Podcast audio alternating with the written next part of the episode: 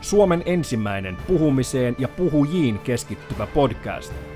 Suomen eturivin puhujat haastattelussa tutkitaan, mitä on olla ammattipuhuja, mikä on puhuminen ja miten sinäkin voisit ryhtyä puhujaksi puhumaan vielä tarkemmin sinulle tärkeimmistä asioista.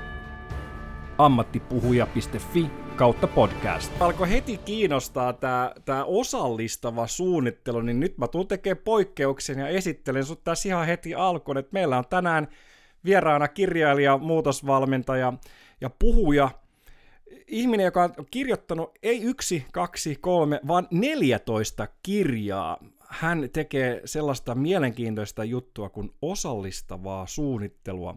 Hän on täällä tänään, hän on Marjatta Tukiainen. Moi, mikä meininki? Ihana meininki, kiitos. Hyvä fiilis, ollaan tässä ja nyt lähtee tästä tämä setti menemään. tätä, tätä on valmisteltu ja mietitty. Me itse asiassa puhuttiin tästä jo pari kuukautta sitten jo, mutta sulla oli siis kirja Suma, kirjaprojekti Kyllä. menossa, niin ke- kerro, m- miten se on mennyt ja missä vaiheessa nyt, nyt ollaan siis eletään 30. päivä marraskuuta, kun tätä nauhoitetaan, niin missä tilanteessa se nyt on? Se on siinä tilanteessa, että käsikirjoitus on kustantajalla ja, ja kustannustoimittajalla ja, ja mä saan siitä itse asiassa tänään nyt sitten semmoiset tarkat palautteet ja sitten niiden perusteella mä vielä niin hyväksyn ne palautteet ja ehkä pieniä muutoksia syntyy sen jälkeen ja sitten ollaankin jo oikonluku- ja taittovaiheessa ja kirja tulee ulos sitten tuossa vuodenvaihteen jälkeen. Eli tämmöinen vaihe nyt. Ähm, kun 14 kirjaa kirjoittaa, niin onko se prosessi ollut erilainen kuin silloin, kun kirjoitit ensimmäisen kirjan? On, ja se on itse asiassa jokaisessa kirjassa jotenkin erilainen, ja se on kummallista, koska luulisi, että niin kuin ihminen kirjoittaa tietyllä lailla, mutta aiheet jotenkin valitsee itse sen tavan, millä ne tulee, ja keiden kanssa se tulee, koska välillä mä oon kirjoittanut myös yhdessä muiden kanssa, välillä mulla on ollut vaikka kuvittaja toisena kirja, kirjan tekijänä, välillä valokuvaaja toisen kirjan tekijänä, niin, niin, niin kuin ne, ne niin kuin aiheet myös itse valitsee sitä toteutustapaa. Ja tämä kirja on niin kuin itse asiassa semmoinen, jota mä oon haaveillut kirjoittavani jo kymmenen vuotta. Eli tämä on niin kuin sellainen ö, unelmakirja. Ei siis, ei siis käsittele unelmia, vaan, niin kuin, okay. vaan semmoinen aihepiiri liittyy kotiin, eli, eli hyvän mielen koti. Miten koti voisi lisätä merkitystä meidän elämään ja lisätä meidän hyvinvointia. Nyt kun me kaikki kökötetään kotona aamusta iltaan. Ymmärrän hyvin, hyvin ajankohtainen aihe siinä mielessä. Mäkin olen muuttanut takaisin nyt tota kotikonnuille tässä kesän aikana ja asun ihan unelma paikassa, unelma-asunnossa, niin on, on kyllä hyvin, hyvin vahvasti linkissä tohon. Siis sä oot myös, siis sulla taustaa sisustusalalla. Öö, joo, siis mä oon yhdeltä ammatilta myös sisustusarkkitehti, eli, eli sitten tämä osallistava suunnittelu, jota mä teen yhteistyössä sisustusarkkitehtitoimistojen kanssa, niin on sellaista, että me, kun me suunnitellaan työtiloja, niin miten ne tilat vois optimaalisesti tukea nimenomaan just niitä työntekijöitä, jotka siellä paikassa tekee sitä työtä. Ja otetaan ikään kuin heidän oma tieto, hiljainen tieto ja myös ihan näkyvä ja olemassa oleva tieto ja, ja, ja heidän mielipiteet huomioon. Ja, ja tehdään se design-prosessi ikään kuin niin, että jatkuvasti sitä sitä prosessia niin kuin, ö, ö, kuljetetaan nimenomaan näiden ihmisten kautta. Tavallaan niin, kuin niin itsestään selvältä. Ja sitten samalla niin toi on niin Kyllä. maagista ja, ja tulee just mieleen, että miten vähän tota oikeasti harjoitetaan myös yritysmaailmassa. Mulla tulee mieleen puolustusvoimat, mä olin, olin asepalveluksessa 98-99 ja 298 oli eka saapumiserä, jossa harjoitettiin niin sanottua syvää johtamista, eli tuli tämä okay. puolustusvoimien niin kuin johtajuusuudistus silloin, ja sitä puhuttiin silleen niin kuin maagisina, maagisina niin kuin juttuna, että nyt syvää johtamista, ja sitten mä oltiin vähän silleen, että et, herra yliluutnantti, mikä se oli, niinku, että mitä tämä niinku oikeasti on, että voitko antaa jonkun, niinku, tai voitteko antaa jonkun eri, eri tota esimerkin kuin analogia, niin, niin, niin sanoin näin, että no, että vähän, että jos vanhaa johtamista oli sitä, että, että Simo Petteri, ota nyt noin telamiinat kantoon, ja sitten Simo Petteri että no en mä jaksa, niin sitten, sitten sanottiin, että no sit punnerrat ja jaksat niin, niin tota syvä johtaminen on taas se, että jos Simo Petteri ei jaksa kantaa niitä telamiinoja, niin sitten istahtaa alas Simo Petterin kanssa ja kysyy, että Simo Petteri, miksi et jaksa kantaa noita tila, telamiinoja, et kerro vähän, että mikä tila, tilanne. Mutta tämä julistettiin tämmöisenä niinku suurena maagisena juttuna, niin mm. tuli vaan mieleen tosta, että toihan on tavallaan ihan itsestään selvää, että mm. kun lähdetään suunnittelemaan tiloja, niin silloin kysytään niiltä ihmisiltä, jotka tulee olemaan siinä tilassa. Tämä on siinäkin mielessä hyvin relevanttia, koska tässä mun kotikaupungissa Karjalla niin ollaan suunnittelemassa, toteuttamassa uutta kulttuurikeskusta. Ja mä oon mm. vähän ollut mukana siinä pro- prosessissa, niin yrittänyt ujuttaa itteni mukaan, että kysykää nyt oikeasti ihmisiltä, jotka tulee käyttää sitä tilaa, että mitä sinne kannattaisi tehdä. Että ei vaan arkkitehdit ole siinä omassa norsulluutornissa päättämässä, että mitä ihmiset tarvitsee. Kyllä, tämä on just näin, ja itse asiassa se kysyminen ei, ole, ei edes ehkä ole se nyt se metodi, Joo. millä se pitää tehdä, tai kannattaa tehdä näin kymmenen vuoden kokemuksella tästä asiasta, vaan ennemminkin, että se, se on tämmöinen vähän niin kuin palvelumuotoilullinen prosessi, jossa ikään kuin ö, tietyt asiat, jotka me tiedetään, että me tarvitaan tietää siihen suunnitteluun, niin ne niin kuin, että se on hyvin usein esimerkiksi osallistavia työpajoja, joissa on joku tietty fokus, että me käydään läpi, mitkä tällä hetkellä ei toimita, on ne niin kuin ongelmakohdat, ketkä on keiden kanssa eniten vuorovaikutuksessa, eli niiden pitää jollain tavalla pystyä olemaan lähekkäin. Ja sitten tietysti nykyään yhä enemmän nämä digitaaliset ulottuvuudet, miten ne on integro- integroitu osa sitä koko niin kuin toimiston konseptia. Eli, eli, eli, eli tämmöiset asiat otetaan huomioon, ja se, se voi olla hyvinkin pitkä prosessi, jossa se osallistaminen eri vaiheissa sitten tapahtuu, eri, eri syvyydellä mutta että optimaalisesti se on, niin kuin, että valmistellaan aineistoa, tehdään niin kuin vaikka pohjaperusversioita ja sitten yhdessä mietitään, minkä tyyppisiä eri tilatyyppejä siellä on ja näin. Mutta se on, menee nyt ehkä vähän detaljiikkaan, mutta että se, on, se, on, se on kuitenkin tällä hetkellä erittäin voimakas nousussa oleva asia. Et silloin kun mä kirjoitin tästä aiheesta mun ensimmäisen kirjan, Luova tila, tulevaisuuden työpaikka, ja siitä on kymmenen vuotta, niin silloin tästä ei puhuttu juuri lainkaan.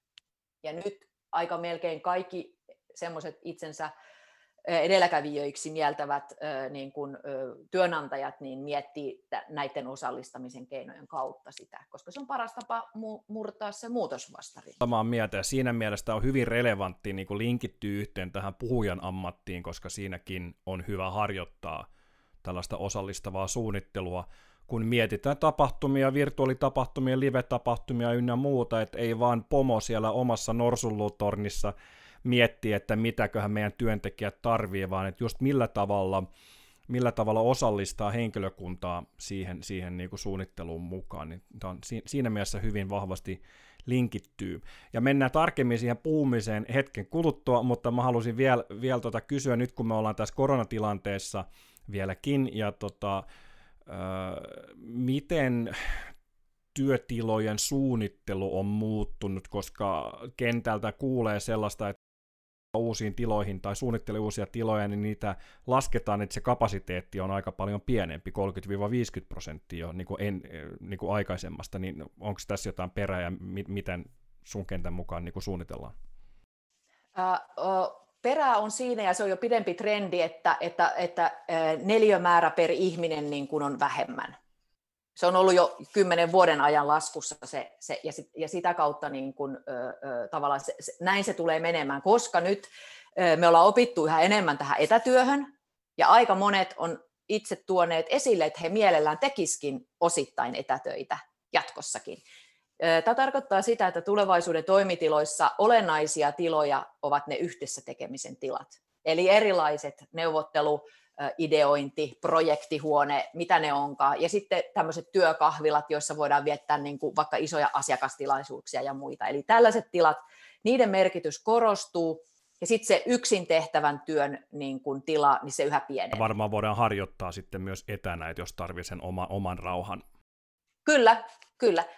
Plus, että nykyään on tämmöisiä hybridimuotoisia tila ikään kuin palveluita, että, että, että esimerkiksi toimitila numero yksi voi olla jossain, sitten on esimerkiksi joku sopimus jonkun tämmöisen huoneistohotelli tyyppisen firman kanssa, johon voi mennä sitten ö, asiakkaiden kanssa vaikka ihan vaan puukata tapauskohtaisesti neuvottelutilan, koska se on sitten siellä vaikka ihan keskustassa, nyt otetaan vaikka esimerkkinä joku UMA-konsepti, joka Teknopoliksella on, niin kirjantalon kolmannessa kerroksessa, niin esimerkiksi jos olet vaikka ison firman toimaria tekemässä olennaista rekry, rekryä, joka pitää pysyä salassa, ja sä haluat ne neuvottelut pitää niin, että kukaan ei tiedä, niin se voi olla todella kätevää, että sä menet pitämään kiinni niin tuommoiseen vuokratilaan, josta ei kukaan tiedä, miksi siellä just noin kaksi tapasia. studiotilat, podcast-tilat, hiljaiset neuvotteluhuoneet ja muuta, nekin on, on kasvattanut suosiotaan valtavasti, ja nyt tarve on tullut suure, suureksi tämän, tämän pandemian myötä.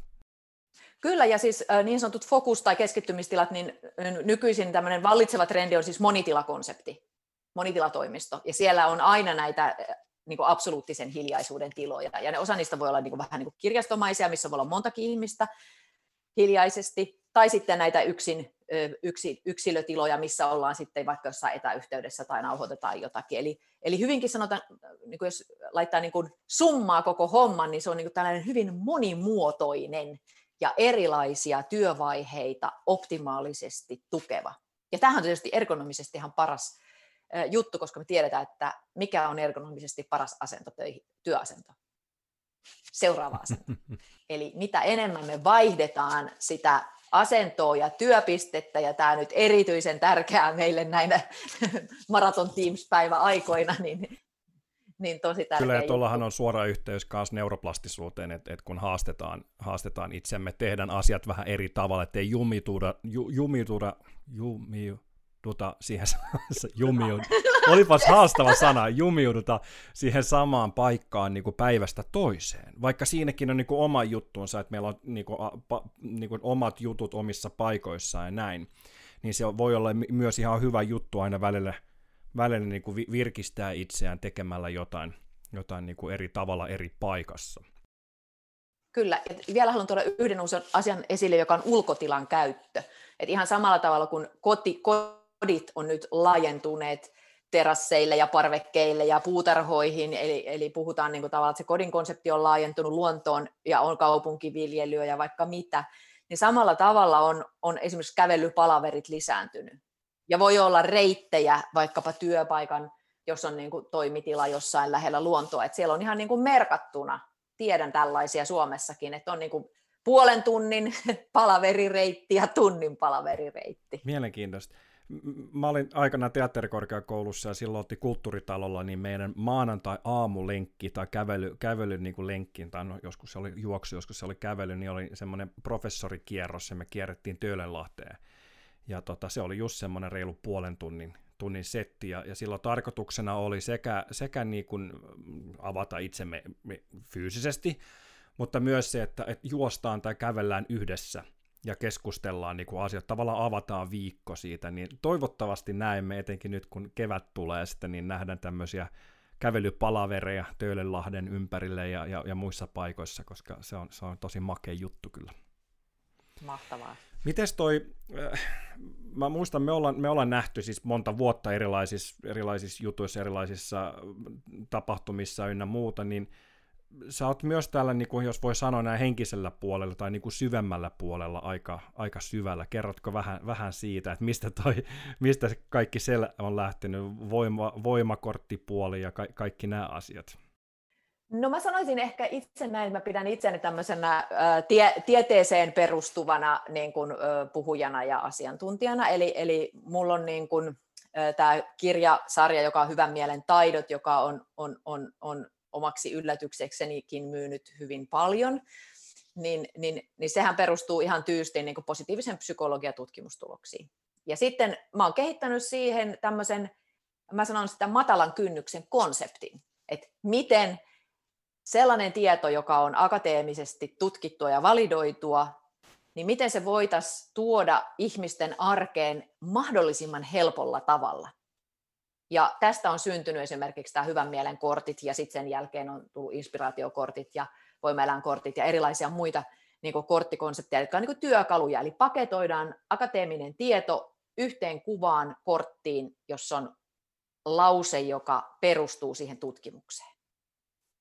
Eli, eli mä itse ehkä en ajattele olevani henkisen puolen ihminen, vaan ehkä enemmänkin tämmöinen tiedon popularisoija, mutta mua saa ihan tituleerata miksi haluaa, ja kokemus, asiakaskokemus on aina oikeassa, joten se on ihan, ihan ymmärrettävää, että totta kai kun puhutaan niin kuin itsetuntemuksesta, niin siinä mennään syvään. Ja kun me puhutaan siitä, että miten me voidaan itse ennaltaehkäistä omaa niin kuin, että sitä, että me ei uuvuttaisi ja me ei voitaisiin huonosti, niin silloinhan me totta kai ollaan niin kuin, ö, tämmöisissä välillä myös syvissä vesissä, että en kiistä tätä lainkaan. Olen näin, näin tota, myös osittain hörhönä niin, niin suuri, suuri tieteen ystävä, mutta samalla tiedostan myös sen, että tiede aina pohjautuu siihen mittauslaitteistoon, mitä meillä on käytössä, miten me kerätään sitä dataa ja miten me osataan tulkita sitä dataa, mitä me niillä eri välineillä niin kuin kehitään ja ke- kehitetään ja, ja saavutetaan. Ja, ja tiedostaa sen, että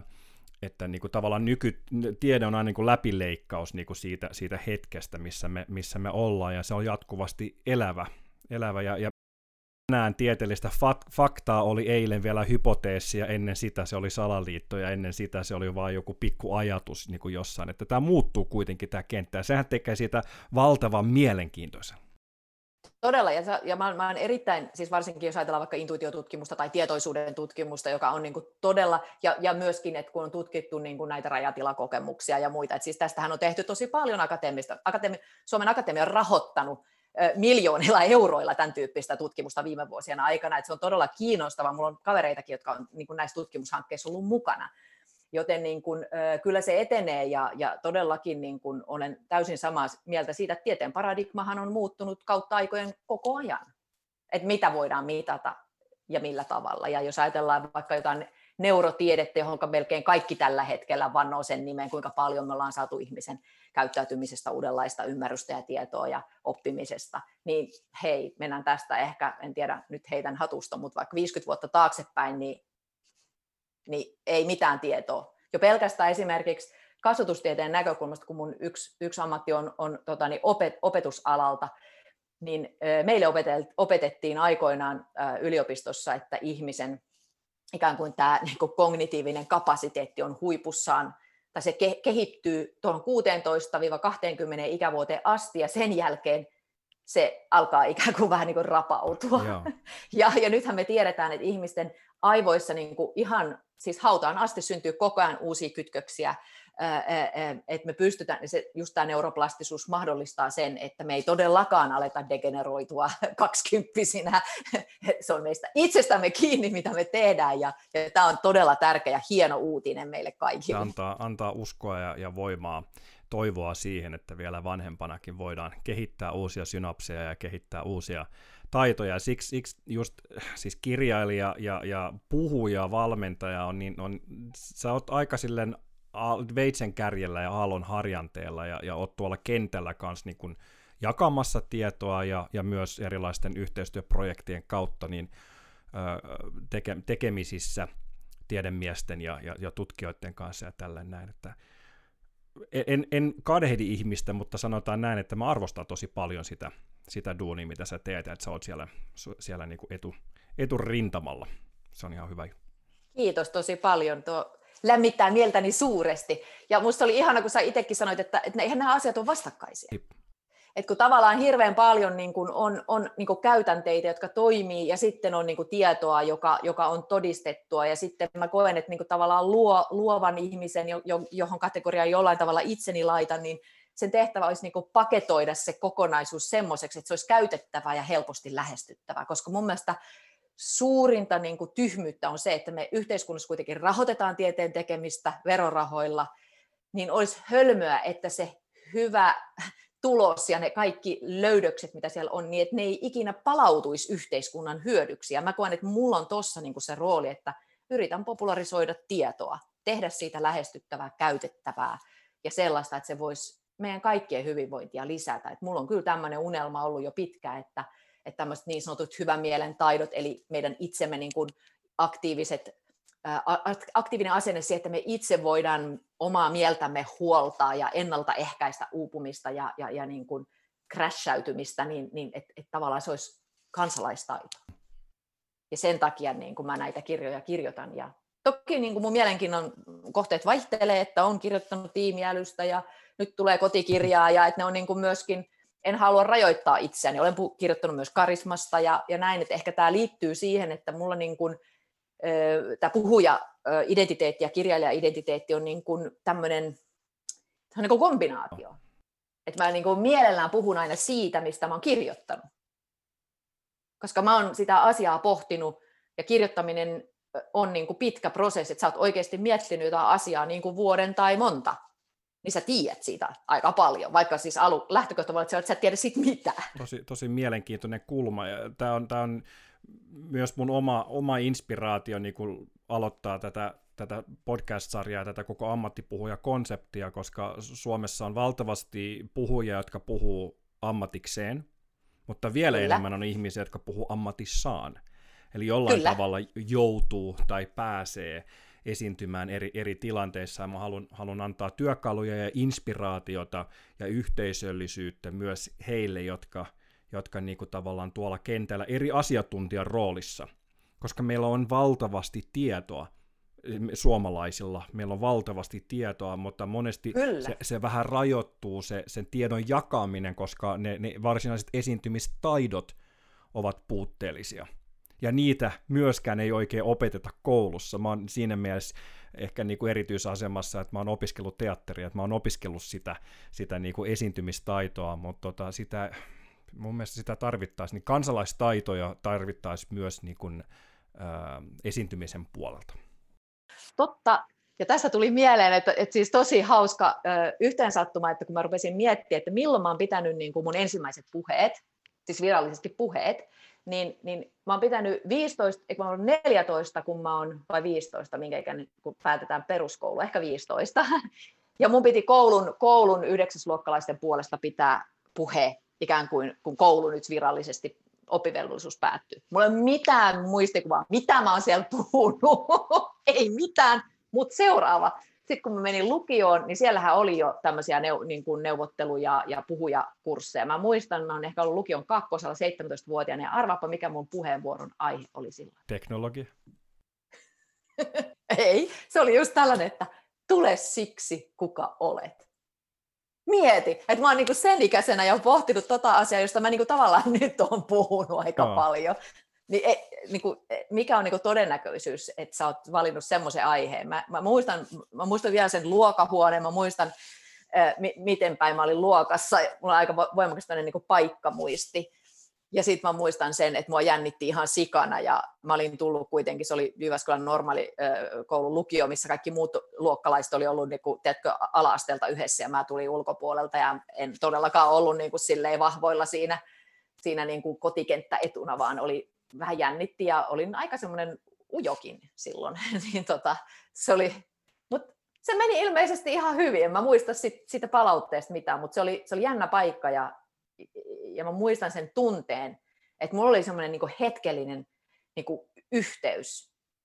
Ja nyt mun mielestä puhutaan niin kuin puhu, puhumisen ytimestä, että kun me saadaan yhteys siihen yleisöön, niin siitä se taika niin kuin ikään kuin lähtee. Se, siihenhän meidän pitäisi pyrkiä.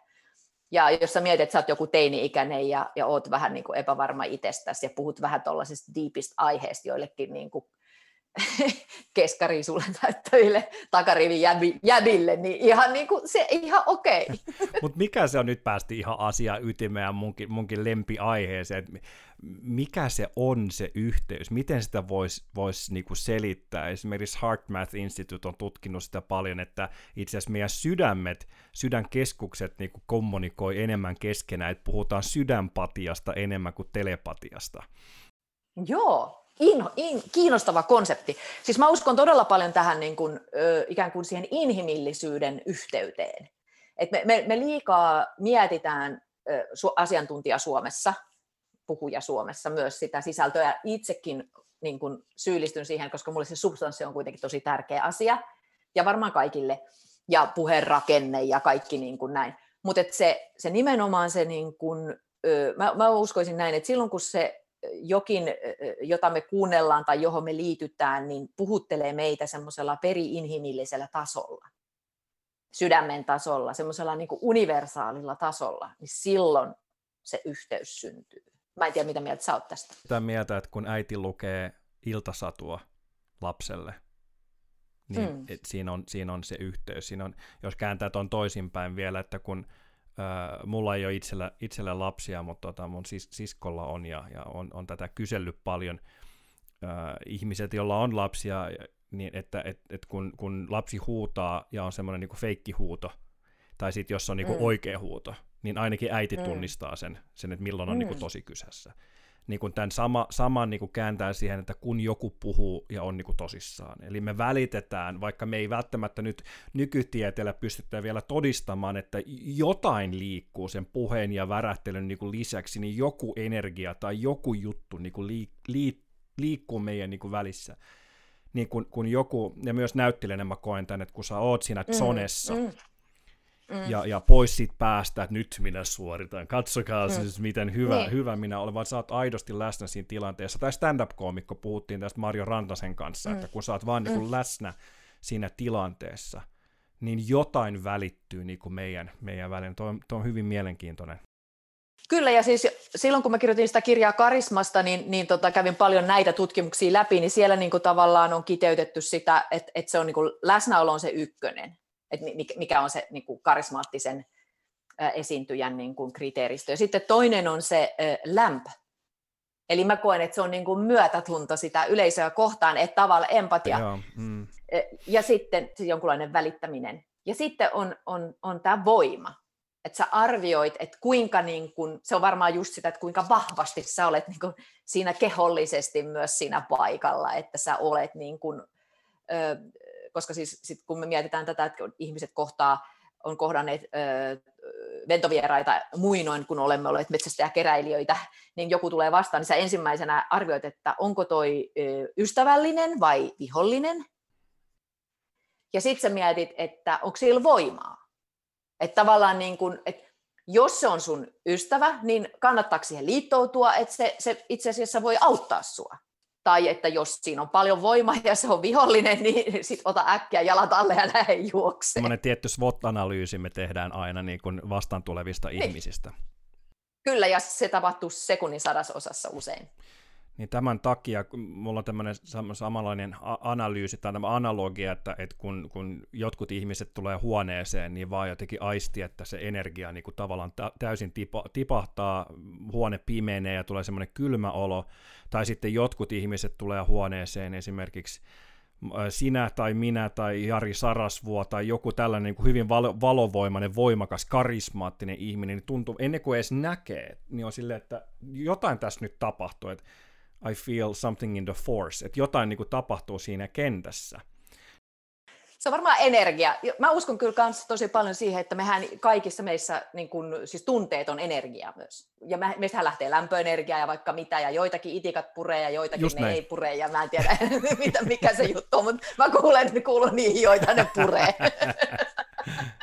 että kaveripiirissä on sellainen läppä, että ei tarvitse niinku ottaa mitä, niinku niitä hyttyskierkoita mukaan nuotiolle, että otetaan vaan maaretta, niin sitten ne kaikki puree sitä.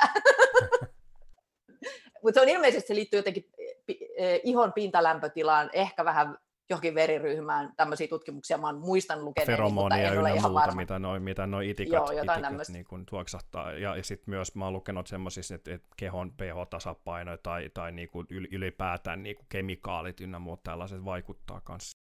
Kyllä, mutta en mä tiedä, olisiko karisma sitten kemikaali. Tiet, ainakin se on tietyllä tavalla addiktoiva, että siinä mielessä se on kyllä. kyllä. Tämä on hyvin mielenkiintoista. Tätä mä just haluan, tämä on niinku ihan ytimessä tässä ammattipuhuja-konseptissa. Että miksi mä haluan puhua sinunlaisten ammattilaisten kanssa niin kuin biohakkeroida tai niin kuin purkaa sitä, että niin kuin, mistä hmm. se koostuu. Et mikä on ammattipuhuja? Niin nyt päästään hmm. suoraan siihen aiheeseen, että mikä on sun mielestä ammattipuhuja? No ammattipuhuja on tietenkin sellainen, joka saa siitä ö, siis ansaintaa, että se puhuu. Mä, mä niin ajattelen tällä tämmöinen mm-hmm. rationaalinen selitys. Sitten jos me ajatellaan, että ö, ammatti, ammatikseen tekee jotain, niin että, että luultavasti, että jos se saa siitä rahaa, niin se on siinä niin kuin laadullisesti jollain tasolla. Mm. Ja jos mä ajatellaan, että mitä sitten on laadullisesti niin kuin ammattimainen puhumisen taso, niin mä ajattelen, että se, se voisi koostua tämmöisistä asioista, niin kuin, mistä äskenkin vähän puhuttiin, että, että – mikä on se läsnäolon kyky, mikä on se jokin lisäarvo, jonka se vaan se tietty ihminen voi tuoda siihen tilaisuuteen, missä se puhe tapahtuu. Ja sitten mä niin näen itse tosi voimakkaasti kolmannen komponentin, joka on palvelija, koska ilman sitä yleisöä sitä puhujaa ei olisi ikinä pyydetty paikalle. Ja mä koen, että sen puhujan tarkoitus on palvella sitä yleisöä. Ja tämä tietenkin liittyy tehtävänantoon, että kuka sitten sen puhujan on sinne tilannut, tai onko se jotenkin joku flashmob, joka on vaan tapahtunut, tai mikä, mikä se onkaan se luonne, tai onko se joku megawebinaari niin kuin tuhansille ihmisille samaan aikaan niin kuin verkon välityksellä. Itse asiassa se ei ole niin kuin merkityksellistä. Merkityksellistä on se, että miten hyvin pystytään sen yleisön ikään kuin tarpeisiin vastaamaan tai mielellään ylittämään. Ja sehän ei ole helppoa.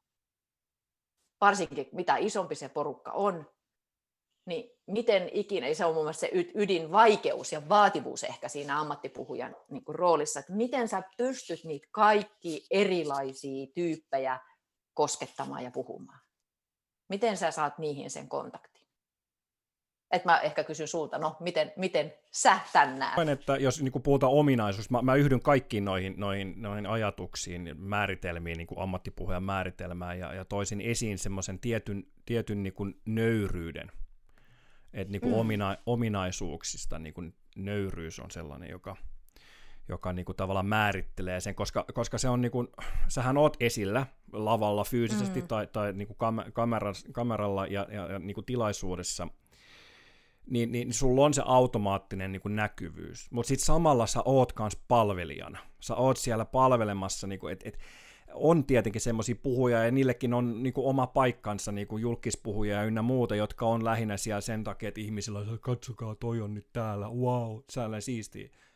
Mutta se ei välttämättä ole silloin ammatti, ammattipuhuja, vaan enemmänkin, niin mun määritelmän mukaan ammattipuhuja on siellä jo palvelemassa siellä yleisön, yleisön takia.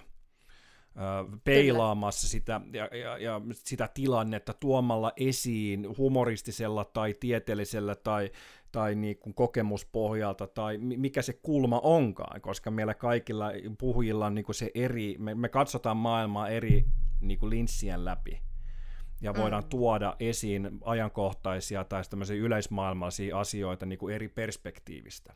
Et mekin vo, mäkin voin puhua, tai siis mä puhunkin karismasta, mutta mä näen sitä esiintyjän, näyttelijän, tapahtumajärjestäjän niin kuin linssien läpi, ja sulla taas oma se kokemuspohja. Tai joku Tomi Kaukinen katsoo sitä niin kuin burnoutin ynnä muuta, taki, mu, muuta kautta. Niin, niin tota, mun mielestä niin kuin se tapa, miten sä voit koskettaa mahdollisimman monia ihmisiä, on se, että, että puhutaan, puhut siihen, niin kuin, siihen inhimillisyyteen. Koska se on, niin. se, se on se syvin yhdistävä tekijä meissä kaikissa. Me kaikki ollaan ihmisiä ja on joku taso, just se, se niin kuin äiti lukee lapselleen niin kuin iltasatu, niin meillä on se, mm. se ydin. Sitten mm. mitä me ollaan, mikä koulutus meillä on ja, ja missä me ollaan töissä ja näin ja missä eri tilanteessa me ollaan, mutta meissä on jotain yhdistävää. Mä haluan ainakin puhua sille tasolle ja, ja on, on vetänyt tämmöisiä johtopäätöksiä näistä haastatteluista, että, että ne, jotka on ammattipuhujia, osaa puhua just sille tasolle. Okei, okay. eli sä oot ihan samaa mieltä kuin mä. Hyvä. Hyvä. Ei, kun, siitä me puhuttiin. Me puhuttiin siitä palvelemisesta, me puhuttiin siitä, siitä ö, ö, inhimilliseen, niin kuin, ö, inhimillisestä tasosta ja sillä sen yleisön kohtaamisesta. Siis tosi, se on tosi erityisesti tähän, tässä ajassa niin kuin äärettömän tärkeä. Kyllä, kyllä. Joo, mutta ehkä sitten niin kuin, ehkä, ehkä sit vielä yksi aspekti, mikä mun mielestä tulee siihen, siihen ammattipuhujuuteen, on se, että, että, että se, mikä on se sen puhujan niin kuin oma juttu. Hmm. Tämä on niin sellainen asia, mitä mä oon itse paljon miettinyt, että kuinka paljon niin kuin räätälöi sille yleisölle jotakin, ja mikä on sitten se, mikä on ikään kuin sitä sun omaa juttua. Vähän se on niin kuin kirjailijalla on oma ääni, niin esiintyjillä on se oma tyyli. Ja tässä mun mielestä voi olla aika paljonkin variaatiota sitten tämän genren sisällä, jos puhutaan ammattipuhuja genren sisällä. Et jotkut on niin kuin enemmän esiintyjiä Kyllä. ja vi, ehkä viihdyttäjiä, tai et niin kuin, ja, ja sitten mä itsekin olen tehnyt juontokeikkaa, niin sit siellä mä koen, että, että mä olen sellainen niin kuin, ö, tarjoilija. Että mä niin kuin tarjoilen sen tapahtuman eri vaiheet ja, ja ikään kuin teen sitä helpommin lähestyttäväksi tai näin. Mutta sitten jos sä oot niinku joku ö, jonkun, vaikka joku, ajatella jotain, joku tiedemies, joka on niin kuin koko uransa keskittynyt johonkin tiettyyn asiaan, niin kuin, vaikkapa Hans Rusling tai jotain tällaista, ja sit, niin kuin, sit, niin, niin sitten hänhän on, hänen se, niin kuin, sehän tulee täysin siitä hänen omasta tieteen alastaan, jossa hän on huippu. Ja tietenkin sitten myös ne puhujaominaisuudet, mutta se, se voi olla niin kuin se, se, se niin kuin variaation laajuus voi olla ihan todella, että toiset on niin kuin enemmän esiintyjä ja toiset on enemmän niin kuin substanssi, niin kuin jonkun hyvin kapean substanssin kautta valovoimaisia esiintyjiä, sit kun on oppinut tehdä. Ja tässä ei ole parempaa eikä huonompaa. Nämä ovat erilaisia. Ja mä luulen, että tämä on jana, jolle me kaikki joudutaan niin kuin asettumaan. Ja silloin kun mulla on puhujakeikka, niin mä niin kuin aina yritän jotenkin miettiä, että onko tämä nyt, niin kuin, mistä päästä tämä niin kuin on tätä juttua. Mm. Ja se ei ole aina ihan helppoa, mutta yleensä sitten se ostaja, tilaajahan siinä sitten voi sua auttaa, että no mitäs, mitäs nyt sun kautta tänne halutaan tähän tilaisuuteen. Onko ehkä tässä pro- prosessissa tällaista osallistavaa suunnittelua? Kyllä, juuri sitä. Just niin. Että jumpataan, jumpataan sitä esiin, esiin ja, ja varmasti moni puhuja on tässä nyt ja asiantuntija on huomannut, että et, et nämä mediatkin on aika erilaisia, että jotkut on, on tosi paljon luontevampia live-yleisön edessä, ja sitten taas kameratyöskentely on äärettömän vaikea, ja sitten taas toisinpäin. Miten sä oot itse kokenut tämän pakotetun digiloikan, mitä tässä on tapahtunut kevään, kesän ja syksyn aikana? No onhan se, niin kuin, siinä on niin kuin, molemmissa on omat puolensa ja, ja tota, niin, niin, sitten mulle taas tietysti niin kuin, kameran edessä esiintyminen on aikaisemmalta jo aikaisemmin tuttua, että se ei niin kuin, ole mulle semmoinen vaikea asia, että enemminkin se kontakti siihen yleisöön, se on niin kuin, että kun sulla on niin rajallinen se paluukanava, niin se tekee siihen niin kuin, että sun pitää vaan itse kuvitella koko ajan se yleisö siinä webinaarissa, kun sulla ei välttämättä ole mitään yhteyttä siihen, tai se on joku pieni chattiviesti jossain, tai joku peukkujuttu, miten se nyt on sovittukaan, niin tota, että se on, sä, sä oot niinku aika yksin siinä. Ö, mutta tota, niin, niin, niin, digiloikka on, se on ollut mahtavaa, olen ollut iloinen, että olen voinut siirtyä myös sinne maailmaan, ja, ja sitten samaan aikaan kuitenkin se, että, o, että se kameralle esiintyminen ei ole niin ollut mulle lähtökohtaisesti koskaan vaikeaa. Itse asiassa live on sillä tavalla ihana, että se jotenkin vapauttaa koska sä et voi tehdä muuta kuin olla läsnä. Mä ajattelen näin. Ja oli se live sitten niin kuin minkä, minkä välineen edessä, että onko se kamera tai, tai, tai webinaari tai se on live-yleisö, niin, niin se on oikeastaan sitten se ja sama. Tilallisesti tietenkin, jos meillä on hirveän iso sali, siihen tulee ihan tämmöisiä esiintymisteknisiä niin kuin haasteita, että sun pitää liikkua siellä, tai mä ajattelen, että sun pitää liikkua siellä lavalla enemmän, ja, ja niin kun, öö, se on välillä ollut vaikeaa, kun pitää istualta. Et mun mielestä niin kuin paljon helpompi puhua seisaltaan mun istualtaan, ja mä oon ainakin joutunut nämä webinaarit vetää istualta, niin, niin se on niin kuin... Mä sä kanssa puhut aika paljon käsillä, me joo, nähdään joo, toisemme tässä nyt joo, tässä joo, nauhoitustilanteessa, niin me ollaan varmaan molemmat puoliksi italialaisia, kun joo, he, heiluttaa, heiluttaa täällä käsiä. Tai mä oon ehkä karjalainen puoliksi, että se tulee Okei, sieltä. no mä oon taas pohjoiskarjalainen osittain, niin tota, siitä, no siitä niin. tulee. Sieltä se Sieltä tulee. Se tulee. Yhdistäviä tekijöitä. Opi välittämään viestisi vakuuttavasti tilanteessa kuin tilanteessa. Välitä viestisi vakuuttavasti verkkokurssi. ammattipuhuja.fi kautta kurssi. Vielä historiassa taaksepäin kerroit siitä sun ensimmäisestä puheesta ysiluokalla ja näin, niin, niin mitä susta piti tulla isona? Mikä oli niin kuin alkuperäinen suunnitelma? Musta piti tulla balettitanssija tai operalaulaja. Sen jälkeen musta piti tulla tämmöinen äh, lääkäri, joka lähtee äh, tonne niin sanottuihin kolmansiin maihin auttamaan, auttamaan hädänalaisia. Ja sitten musta piti tulla kirjailija, että, että tavallaan tässä järjestyksessä. Mutta lapsuuden, ystä, lapsuuden niin kuin perhe, perheystävien joukossa oli, oli, oli eräs kirjailijaperhe, joka oli hyvin tärkeä ja läheinen ja ikään kuin sellainen esikuva, ja se, se tuli myös jo hyvin varhain niin kuin tämmöinen. Eli tämmöisiä taiteilija-ammatteja, ne oikeastaan paitsi toi lääkäri, ja sitten toisaalta jos ajatellaan lääkärihommaa, niin onhan se tämmöinen sielutieteily vähän tällaista jonkunlaista modernin ajan lääketiedettä.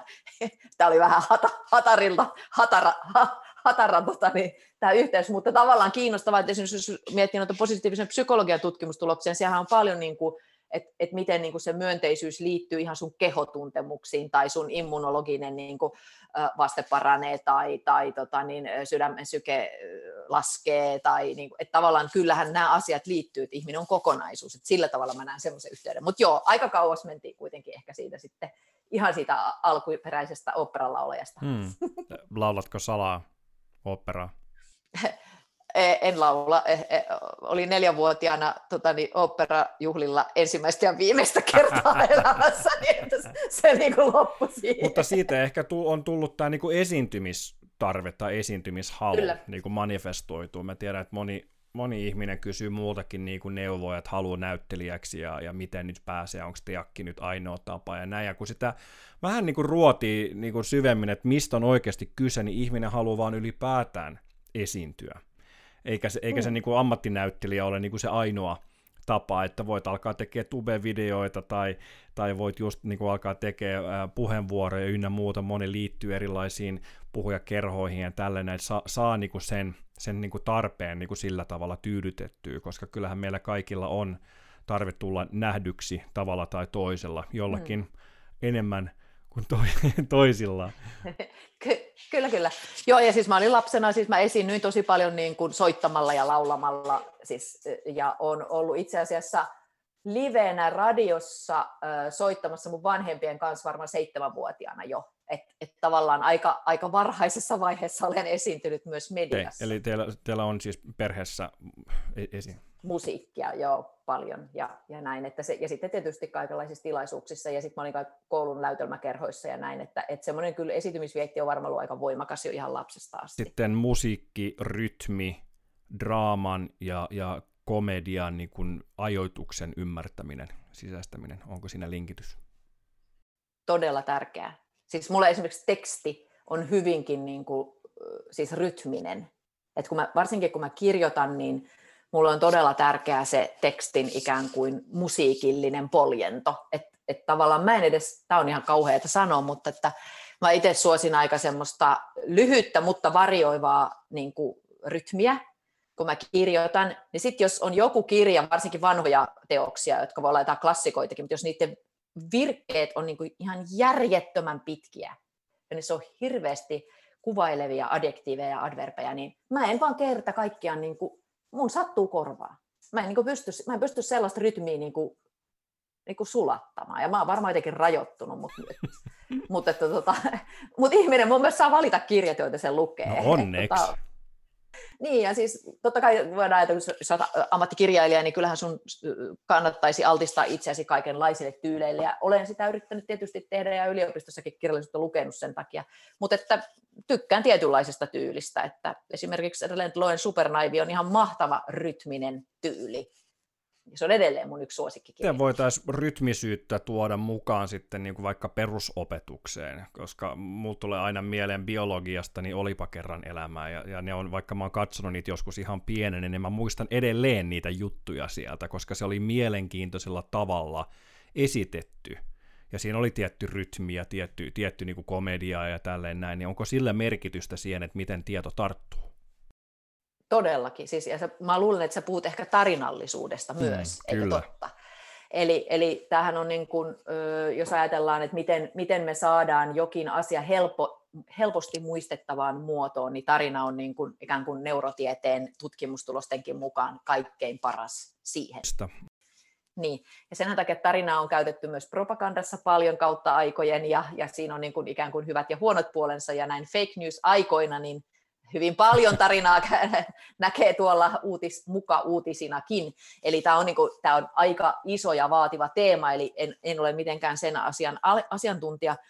Mutta siis totta kai puhu, puheessa aina yritän hyödyntää tarinallisuuden niin kuin, ö, keinoja, vaikka puhun myös tieteestä. Että siis rytmi, jos ajatellaan rytmiä, niin, niin, niin puheessa ammattipuhuja voi vaikkapa sisällyttää siihen omaan kokonaisuuteen tietoiskumaisia osioita, tarinallisia osioita, joilla vaikka pohjustetaan niitä tietoiskuja, ja sitten voi olla jotain osallistavaa, jossa se vaikka kokeillaan kevyesti. Ja tämä on niin kuin esimerkiksi se, miten mä yritän rakentaa, varsinkin jos on vähän pidempi puheenvuoro. Että siellä olisi, ja tässä tullaan tavallaan siihen, että me ollaan erilaisia, joihinkin, jo, jotkut hahmottaa tarinoiden ja kuulon kautta, jotkut visuaalisuuden kautta, jotkut tekemisen kautta, joillekin se looginen rakenne on tärkeä. Mulle kyllä mun mielestä hyvässä puheessa on aina niin kuin rakenne kohdallaan, ihan sama kuin hyvässä kirjassa. Että jos ei ole, jos ei ole rakenteen tajua, niin ei, ei hyvää päivää, mä sanon. Sitten se on vaan niin kuin joukko aforismeja, joka, voi myös olla ihan kivaa, mutta tota, ihan sama on myös stand-up-komediassa, että pitää olla niin kuin se, se setup ja sitten pitää olla se punchline. Kyllä, ja siis variaatio sen sisällä, että tämä on ehkä myös yksi sellainen asia, että kun mä itse tykkään tehdä, mä itse luon aina omat visut, ja, ja, ja se visu, visu on niin kuin puheessa mulle tosi tärkeää, mä ikään kuin puhun vähän niin kuin sen kautta jopa, että se auttaa mua muistamaan, mitä mä puhun, ja mä oon niin kuin miettinyt tosi tarkkaan ne, ne niin kuin visuaaliset tarinalliset elementit myös, niin, niin ne, ne niin kuin voi toimia myös tosi hyvin siinä rytmissä, että ne niin kuin auttaa ja tukee mm. vaikkapa tunnelman vaihdosta, nopeata leikkausta ja tämän tyyppistä. Että kun sulla tuleekin yllättävä kuvavalinta, kun sä oot lähettänyt niin jotain storya niin rakentaa näin, ja sitten tuleekin jo kuvavalinta, joka keikauttaa sen niin kuin ylösalasin, niin, niin, niin sitten se on niin kuin kiinnostavaa. Mä oon harjoittanut tuota paljon tapahtumatuottajana, mä kutsun sitä audiovisuaaliseksi alkemiaksi. Wow! Eli, eli tuon, tuon niin kuin, kun puhuja puhuu, niin mä tuon siihen sitä presentaatioita livenä, tavallaan augmentoin sitä enemmän Joo. tai vähemmän suunniteltua, monesti se on täysin niin kuin tilanteessa. Ja tuossa mä käytän just tuollaisia to, työkaluja, että myös setupia ja setupia, koska punchlinehan on siis monesti, niin kuin se menee eri suuntaan. Niin. Vi- vitsissäkin silleen, niin kuin rakennetaan jotain tiettyä juttuja ja sitten tuli se Keikaus. näin. Ja Joo. se on se, joka on niin kuin se hauska, tai se on se, joka on se Yllätys. Joka on yl- yllätysmomentti, ja, ja, ja kun sitä tekee tietoisesti, niin sillä pystyy menemään aika paljon syvemmin. Jos ymmärsin oikein, niin sähän et ole varsinainen, varsinainen aivotutkija. No mutta... en todellakaan. En mä tutkia ollenkaan. Tiedät näistä asioista, niin, niin mitä tiede sanoo tästä, tästä niin kuin, että miten me opitaan? Koska yleensä on sitä, me luetaan tai kuullaan jotain. Sitä käytetään perusopetuksessa kanssa niin kuin paljon mit, mit, mit, miten nämä erilaiset työkalut ja just draaman kaari ja näin voi vaikuttaa siihen meidän Joo. oppimiseen? Me opitaan, me opitaan parhaiten hämmennyksen tilassa. Aa. Eli silloin, kun me ollaan pois sieltä siis epämukavuudesta, me ollaan pois sieltä mukavuusalueelta, eli, eli just se, kun me ei tiedetä, miten tässä menee. Mutta sitten tullaan samaan aikaan siihen, että jos me ollaan ihan hirveän stressissä ja kuormittuneet siinä tilanteessa, niin sitten me ei välttämättä opitakaan. Eli meillä pitäisi olla niinku turvallinen niin kuin se psykologinen turva, salliva ilmapiiri, ja sitten me voidaan, niin meillä on lupa kokeilla erehtyä. Ja silloin me opitaan. Hmm. Mä oon nyt tosi hämmentynyt tässä tilanteessa, niin se tarkoittaa varmaan, että mä nyt opin tosi paljon. Kyllä, joo. joo, toi on, toi on mielenkiintoista, ja kun puhutaan niin kuin aivoaalloista, niin puhutaan, että se, se niin kuin sweet spot, se zone, zone on just niin kuin alfa- ja theta-alue niin kuin välillä, jossa sä oot täysin tietoinen siitä, mitä tapahtuu ulkopuolelle, mutta myös tiedostat sen sun oman sisäisen, sisäisen maailman. Et se vähän semmoinen niin kuin hereillä oleva hypnoosi Onko tämä just tässä vähän vastaava tämä hämmennyksen? Kuulostaa ihan mahtavalta hereillä oleva hypnoosi. Ja jos ajatellaan, niin mulle tulee tässä mieleen niin kuin flow-tila. Just näin, just Sähän näin. oot siinä silleen, niin kuin sä oot siellä zonessa, sä oot tavallaan niin kuin uppoutuneena johonkin tekemiseen, jota sä rakastat tehdä, niin kuin vaikka kirjoittaminen tai puhuminen, mitä sä ootkaan mm. tekemässä. Ja sitten niin kuin, sulla on koko ajan niin kuin, ikään kuin tieto siitä, että tonne päin nyt, ja sulla on niin kuin, mahdollisuus sinne päin mennä ja kehittyä, mutta sä se on kuitenkin sen verran haastavaa, että se ei ole niin kuin sitä toistoa, koska tästä tullaan mun mielestä siihen, että sitten kun sä alat niin kuin ikään kuin vanhoja lauluja laulella, niin se on niin paljon vaikeampaa olla aidosti läsnä kuin, niin. kuin silloin, kun sä vedät ekaa kertaa vähän jotain settiä. Mulla tulee mieleen se, kun puhuja tulee tilaisuuteen ja on valmiiksi kirjoitettu puhe, joka jonkun, eh, mahdollisesti joku avustaja on kirjoittanut ja, ja sitten seistään siinä puhujapöntössä ja lausutaan se puhe, niin siinä ei ole niin mitään kontaktia, siinä ei ole mitään flow-tilaa ja sitten ihmetellään, että miksei ihmisillä ole fiilistä, miksei Niinpä. ihmiset niin kuin ole, ole messissä. Toihan on toi perin, hyvin tämmöinen niin perinteikäs tapa niin kuin puheiden pitämiseen, siis, siis vanhakantainen, sanotaanko näin. Oletko ikinä pitänyt sellaisia puheita? No mä mietin, että olisiko se 15-vuotiaana pidetty puhe ollut sitten just semmoinen. Okei. Okay. Et se varma, siksi mä en varmaan siitä mitään muistakaan. no mitä sä tekisit? Mieti sitä prosessia, että jos sulta nyt pyydettäisiin johonkin tilaisuuteen, että, että sun pitää kirjoittaa se puhe, niin miten sä lähestyisit sitä? No mä varmaan niin kun, öö, mä kyllä lähestyisin sitä vähän samalla tavalla kuin nytkin mä noin rakennan, ja sitten mä tekisin sen niin jotenkin puhekieliseksi, että, että, että jos se niin kuin, koska kyllä mä esimerkiksi tiedän, että, että oletan, että esimerkiksi Finlandia-palkitut, mä en tiedä, mä voisin kuvitella, että, että siinä on jonkunlaista niin kuin ohjeistusta, että miten se puhe tehdään.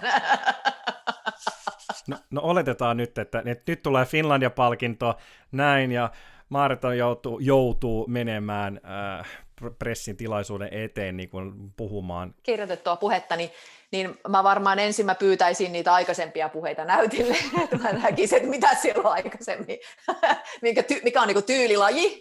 Joo. Että vähän niin kuin pääsee siihen ja sitten kysyn, että onko täällä jotkut tietyt muut ohjeistukset, en tiedä miten se menee.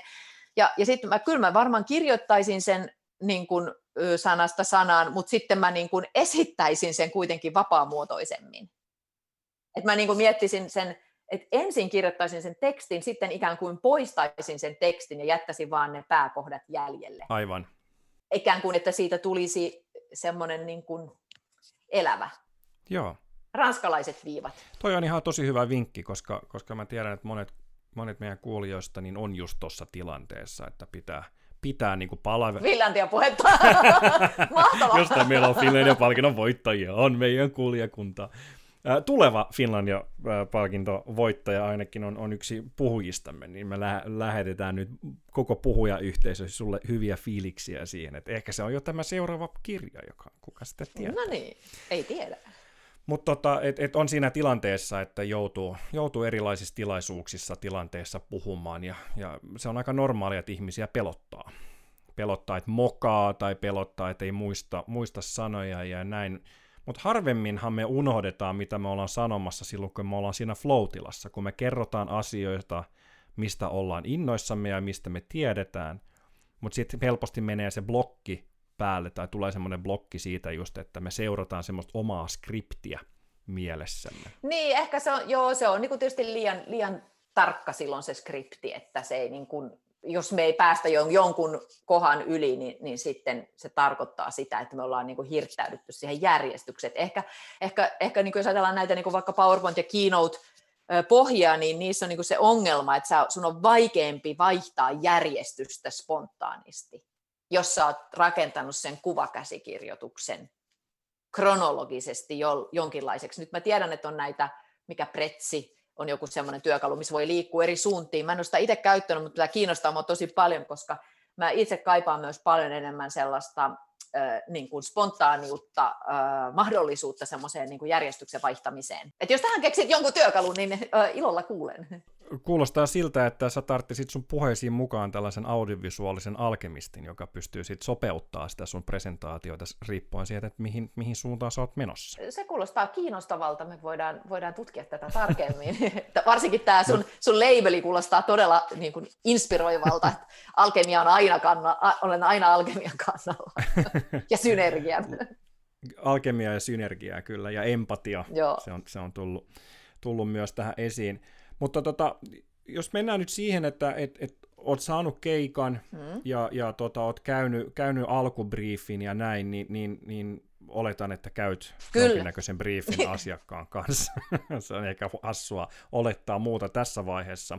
Ne. Mutta mi- miten se niinku prosessi, avaapa sitä prosessia vähän, että kun olet saanut alkubriefin, tiedät vähän, että mistä on kyse, niin miten sä rakennat sen, sen presentaation, puhuttiinkin tosi vähän, viitattiin siihen, että miten paljon sä pidät sitä sun omaa juttua, paljonko sulla on niinku tavallaan kiinteätä materiaalia ja paljonko sä sopeutat sitä siihen sen niinku asiakkaan tarpeeseen ja tilanteeseen. Kun tosiaan yleensä mulle ne puhujapyynnöt tulee liittyen niihin kirjoihin, joita mä oon kirjoittanut, niihin teemoihin, niin se on niinku sillä tavalla se runkoaines tulee yleensä niiden kirjojen ydinsisällöstä.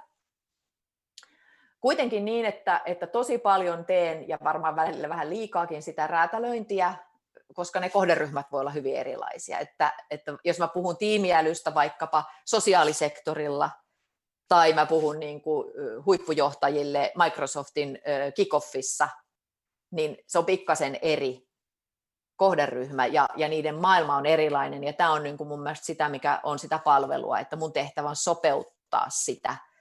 Ja tietysti tilaisuuden luonne myös voi olla enemmän niin kuin kouluttava, tai sitten se voi olla niin kuin enemmän vaan semmoinen hengennostattava. Ja tämä vaikuttaa paljon siihen, että miten syvälle sinne substanssiin mennään. Ja tämän, mä kyllä myönnän, että tämä on varmaan yksi mun heikkous, koska mulla on aina tietenkin päässä se kaikki. Mä ajattelin, että mä haluaisin sen kaiken antaa, minkä mä voin, ja, ja se on virhe.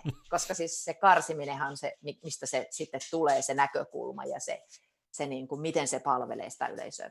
Eli sitten mä lähden liikkeelle, mä kysyn, mä kysyn siitä kohderyhmästä, paljon niitä on, mikä niiden tausta on, millaisia ne on, ja se liittyy tietenkin siihen briefiin, mutta usein se ei ole välttämättä vielä avattu siinä ihan siinä briefi vaikka viestissä, että siitä saa lisää tietoa, missä päin Suomeen ne on.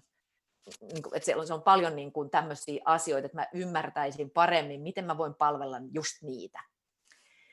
Ja sitten mä lähden niin kuin, jos mä oon samasta aiheesta pitänyt aikaisemmin, mä katson mikä se oli, jos se on samankestoinen suunnilleen, niin mä käyn katsoa, että mikä se viimeisin matsku, minkä mä oon tehnyt. Voinko mä siitä jotain hyödyntää. Hmm.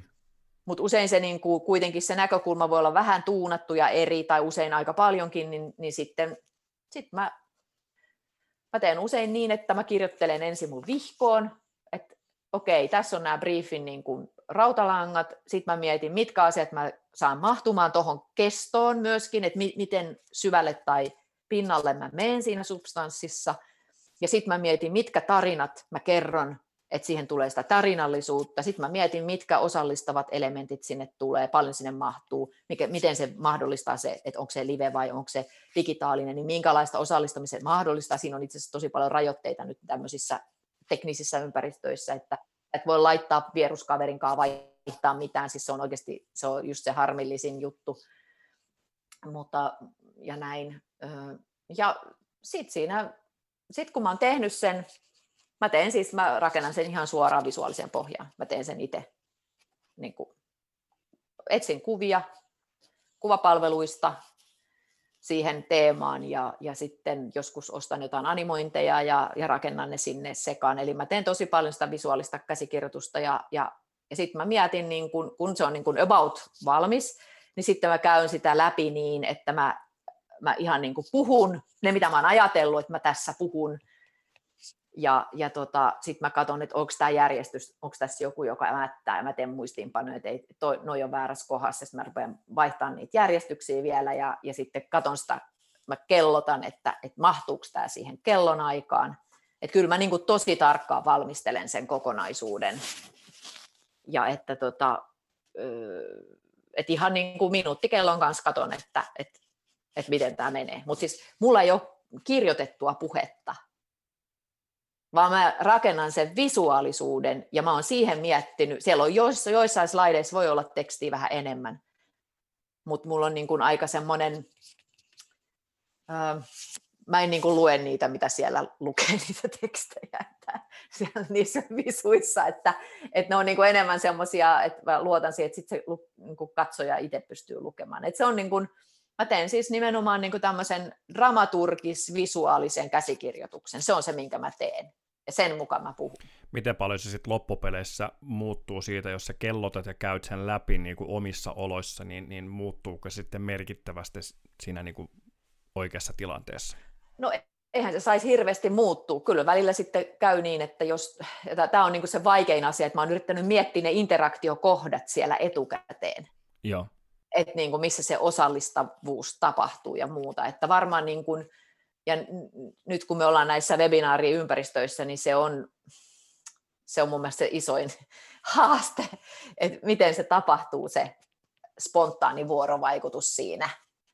Koska se, se, se mun mielestä on osa, olennainen osa sitä yhteyden syntymistä ja, ja se on niin kuin ehkä se haastava, että jos siellä ei ole paluukanavaa, että se on joku semmoinen webinaarimuoto, jossa ei ole mitään vuorovaikutusta sen yleisön kanssa mahdollista, niin silloin se, mä teen sen yleensä semmoisena, että sitten on joku tauko, jossa se ihminen ikään kuin on herätellyt jonkun kysymyksen, ja pyydän sitä niin kuin ikään kuin itsensä kanssa käymään dialogia hetken miten sä käyt sitten itsesi kanssa dialogia sen tapahtuman jälkeen, miten sä analysoit ja arkistoit sitten sun, sun puheita, palatko niihin vielä, vielä myöhemmin, katsotko sun esiintymistä, käytkö läpi millä tavalla? No itse asiassa mä en nauhoita niitä, varmaan pitäisi, ehkä sun joku neuvo.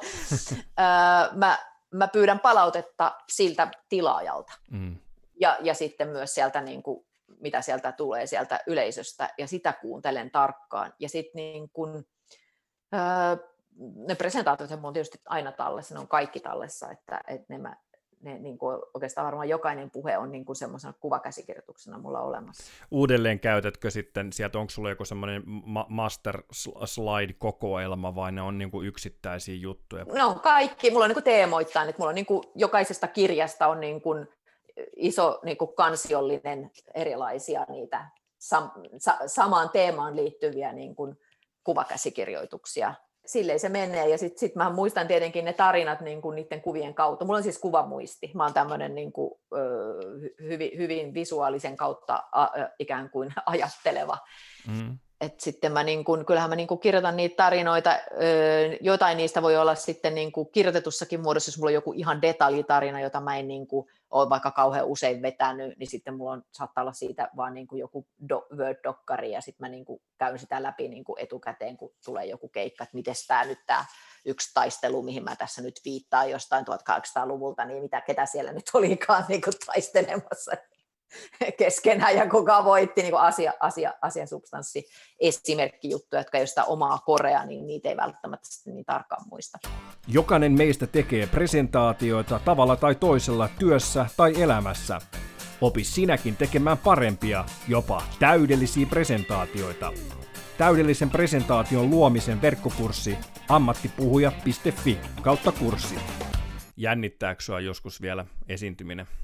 Ja jos missä tilanteissa? Totta kai. Siis joka kerta jännittää varmasti niin kuin, siis semmoinen niin kuin, siis ilman muuta, että siis sehän on niille kuulijoille voi olla ainutkertainen keissi, kun ne kuulee jotain sitä, että, että että mä valmistaudun tosi tosi paljon yleensä jokaiseen keikkaan. Miten sä käsittelet sitä, sitä esiintymisjännitystä? Siis, mä va, siis se on se valmistautumisen määrä, että, että kyllä mulla niin kuin silloin, jos mä oon käynyt sen, jos mä oon rakentanut ihan uuden setin, niin se tietysti jännittää, kun siellä sinne kestot on kaikkein vaikea arvioida. Se, se nimenomaan, se, siis mä oon huomannut, että mua jännittää eniten aikataulut ja tekniikka-asiat. Ne, ne jännittää niin kuin absoluuttisesti eniten muut asiat ei jännitä niin paljon. Mikä sua jännittää siinä tekniikassa? No koska siis mitä tahansa voi sattua. Voin kertoa tässä esimerkin. No kerro. Tota, niin viime viikolla oli, oli webinaari, jossa piti tietyn tämmöisen ö, teknisen webbityökalun avulla se, se, se, se live tehdä. Ja mä olin pyytänytkin siksi aamuksi, että me testataan sitä, ja hyvä, että pyysin koska ilmeisesti niin kuin Mac-ympäristön ja, ja tota niin, Microsoft-ympäristön yhteensovittamattomuus syistä, jotka eivät olleet kummankaan pään omia syitä, sitä ei, ole, sitä ei saatu sillä tekniikalla vedettyä, vaan meidän piti tehdä siitä Teams semmoinen niin kuin, mikä tämä on, siis tämmöinen perinteinen niin kuin kokousmuoto, jonka avulla me pystyttiin se tekemään. Ja onni onnettomuudessa oli, että siellä ei ollut yli 60 ihmistä langoilla. Tunti kaupalla IT-tuen, sen, sen asiakkaan ylimmän IT-tuen kanssa käytiin dialogia verkon yli ja kaikki keinot käytiin läpi ja ei vaan onnistunut. Niin, täm, tämmö, niin tässä vaiheessa mä olin ihan stressissä ennen H-hetkeä. Aivan, kun se lankee niin helposti niin kuin puhujan vastuulle myös noin noi asiat. Niin. Kyllä, yhdyn täysin tuohon. Mutta se, oli niinku, se oli ihanaa, koska siinä oli se tila ja sitten siinä oli se IT-tuki ja siinä oli minä. Me tehtiin niinku, tiimi älykkäästi sitä, ratkottiin sitä ongelmaa, kokeiltiin vaikka mitä ja sitten, sitten se IT-ihminen sanoi, että hei, mutta jos, paljonko teitä on siellä? No tehdään se täällä kokousmuodolla. Ja sitten sittenhän se ratkaisi heti. Joo. Sillä tavalla se onnistui niin tuosta vaan. Joo. Eli, eli, eli sitten se niin kuin vaan piti tehdä joku plan B, mutta että noihinhan tietysti tottuu, että olen mä joskus vetänyt, oli semmoinen keikka, missä niin kuin mä en pystynyt itse operoimaan ikään kuin sitä switcheria. Joo. millä niin kuin slaidit vaihtuu. Joo, klikkeriä. Vaan, mm. niin, et, en mä tiedä mikä siinä oli se syy, mutta se oli niin kuin salin takana oli tyyppi, jolle mun piti jotenkin näyttää, että milloin ne vaihtui. Se oli myös oma showunsa. Se keikka meni tosi hyvin, mutta mä huomasin, että siinä täytyy niin kuin tosi paljon vahvistaa sitä yhteyttä ja luottamusta siihen, että hei, tämä selviää. Totta kai sittenhän sä voit sanoa, että no laitetaan nyt seuraava, mutta mun ei tarvinnut juuri kertaakaan sanoa sitä, koska se niin kuin jotenkin elekielellä onnistui. Ja siinä niin kuin tullaan mun mielestä siihen, että et ei se puhuja kuitenkaan sit ole yksinkään, yksin siellä, vaan siellä on aina ne tilaajat ja siellä on ne tyypit, jotka niin kuin haluat, että sä onnistut ja että yhdessä onnistutte palvelemaan sitä kohderyhmää. Ja että jotenkin se semmoinen niin kuin paras fiilis tulee siitä, kun tulee fiilis, että tehdä, tehdä, tämä tehdään yhdessä. Miten sä kohtaat tuottajia, tekniikkoja ynnä muuta, kun tulet tapahtumapaikalle ja näin, niin koetko, että se on tärkeä pointti? Todella tärkeä. Mä aina kättelen niitä nykyään. Täällä tässä tilanteessa nyt ei voi kätellä, mutta... mutta niin kuin, ja, ja, Kyllä, ja, ja kiitän ja, ja sitten niin kuin, haluan, haluan, että testataan just etukäteen niin kuin mahdollisimman hyvin, että tulee semmoinen niin kuin luottamus itsellä myös siihen tilanteeseen. Kuis paljon ennen sun omaa puheenvuoroa tuut paikalle? Se vaihtelee, mutta yleensä yritän tulla edellisellä tauolla. Se voi olla siis edeltävää taukoakin edeltävä tauko, jos on vaikka joku pitkä. Tai sitten sit se riippuu siitä, että jos me on testattu sitä asiaa jo vaikka edellisenä päivänä, joskus on, se riippuu niin kuin mikä se muoto on, että, mutta aina, aina haluan, että testataan jollain tavalla etukäteen ennen kuin on se just se H-hetki. No mennään siihen H-hetkeen just ennen kuin olet astumassa lavalle. Onko sulla joku rituaali? Onko sulla kenties ollut joku rituaali siinä samana päivänä jo, ja, ja sitten kun sä tuot sinä astut sinne lavalle? Hmm. No itse asiassa ei ole kumpaakaan. heti miettimään, pitäisikö olla, en tiedä, mutta siis mä aika usein kyllä tykkäisin, jos vaan mahdollista, että kävisi aamulla juoksemassa, koska se niin kehoyhteyden vahvistuminen on silleen tosi tärkeää, kun on isosta suorituksesta kyse. Ja muutenkin, siis mä yritän lähestulkoon joka aamu käydä juokseen, jos se vaan on mahdollista aikataulusyistä. Eli semmoinen. Ja sitten tietysti ihan siis se pukeutuminen ja niin kuin näiden asioiden myöskin se, että laittaa meikit ja hiukset ja muut, niin sehän on tavallaan myös sitä valmistautumista siihen ja että yrittää miettiä, että, että se värimaailma olisi sellainen, joka tukisi sitä asiakkaan tilaisuutta ja sitä ajankohtaa ja sitä viestiä. Eli mä käytän, niin kuin, se on varmaan sitten se mun rituaali, että mä yritän miettiä niitä värejä. Ja... Onko sulla jotain pukeutumisessa, jotain vaki, vakijuttu, tiettyjä kenkiä, tiettyjä, tiettyjä niin kuin tavallaan ehkä amuletiksi voi kutsua, mutta jotain niin kuin tiettyjä juttuja? Joo, ne ei ole amuletteja, mutta mä oon huomannut, siis koska sä et pysty, varsinkin kun puhutaan keiko, live-keikoista niin kuin, ö, lavalla, niin, niin se mikki-asia on todella tärkeä, että miten se onnistuu.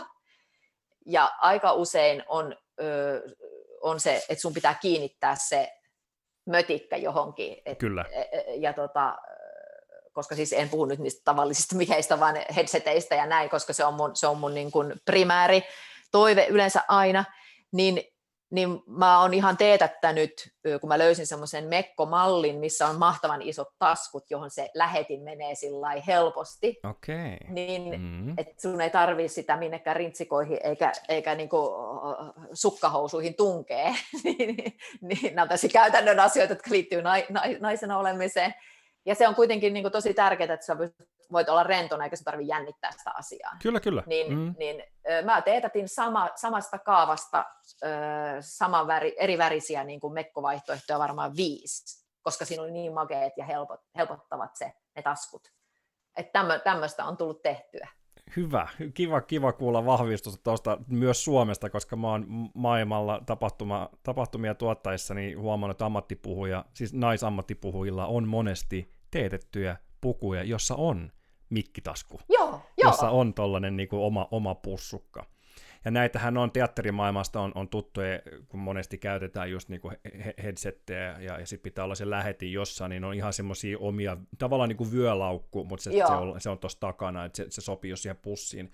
Mutta jos sellaista ei ole, ja tämä on vinkki äh, naispuhujille, niin tota, sukkahousun niin kuin se, se, se jalka, niin niin sitten sen voi, sit sen voi pujottaa sen, sen niin kuin lähettimen siihen niin kuin sukkahousuihin sisään ja sitten käyttää sitä sitoa sitä niin kuin, tavallaan Joo. vyönä, vyönä sen niin kuin oman paidan alle. Et jos, ei, jos on löysät housut tai sellaiset, että ei, ei saa kiinni, niin nylon sukka niin kuin pitää mukana omassa puuhapussissaan. Niin Miksi Pirkka vinkki? Miksi Pirkka? onko sulla jotain tämmöistä, niin kuin, mä, mä tykkään kutsua sitä puuhapussiksi, että onko sulla jotain semmoista, mikä on aina niin kuin sulla mukana, kun meet puhumaan? Apu. Klikkereitä, adaptereita, kaapeleita, pattereita. Joo, siis, ai, mulla, on, siis mulla on yleensä, mä tykkään tehdä siis oman koneen kautta, että mun aina ensisijainen pyyntö on, että mulla on oma tietokone, koska mä oon tehnyt kaikki animoinnit ja niin kuin, öö, fonttivalinnat ei välttämättä pysy samoina, eli mä oon siitä todella tarkka. Eli mulla on oma läppäri ja omat adapterit ja monenlaisia niin kuin niitä välikaapeleita, että, että kaikenlaiseen tarpeeseen löytyisi, että, että, että yleensä on, toi, yleensä on niin kuin sit löytynyt oikeanlainen reikä ja, ja, ja, ja töpseli niin kuin toisiinsa, että on saatu homma toimimaan. Ei mulla, ei mulla muuta. Mä en, siis tuommoisella presentaatiokeikalla, niin jos mä puhun niin kuin sen visuaalisuuden kautta, niin mulla ei ole koskaan mitään niin kuin, tota, tämmöisiä juontolappuja mukana. Mutta sitten jos meillä on juonan tilaisuutta, niin sitten mulla on taas yleensä aina, aina juontokortit. Että mulla on tässä niin kuin ihan selkeä, selkeä ero niin kuin näiden ikään kuin esiintymistyyppien välillä. Onko sulla jotain muita pyyntöjä, mitä haluat lavalle tai siihen sun, sun puheeseen, niin sanottu raideri? Onko sulla semmoinen lista jutuista, mitä pitää olla? ei, ei ole. Mä yleensä niin kun, no pyydän sitä, että, että voitaisiko olla samalla tasolla okay. yleisön kanssa, jos se on mahdollista, tai nouseva, niin kuin, että, että tavallaan ei olisi semmoista, että on jossain niin kuin heitä ylempänä, mutta tämä tietysti liittyy aina, että paljonko siellä on yleisöä ja näin.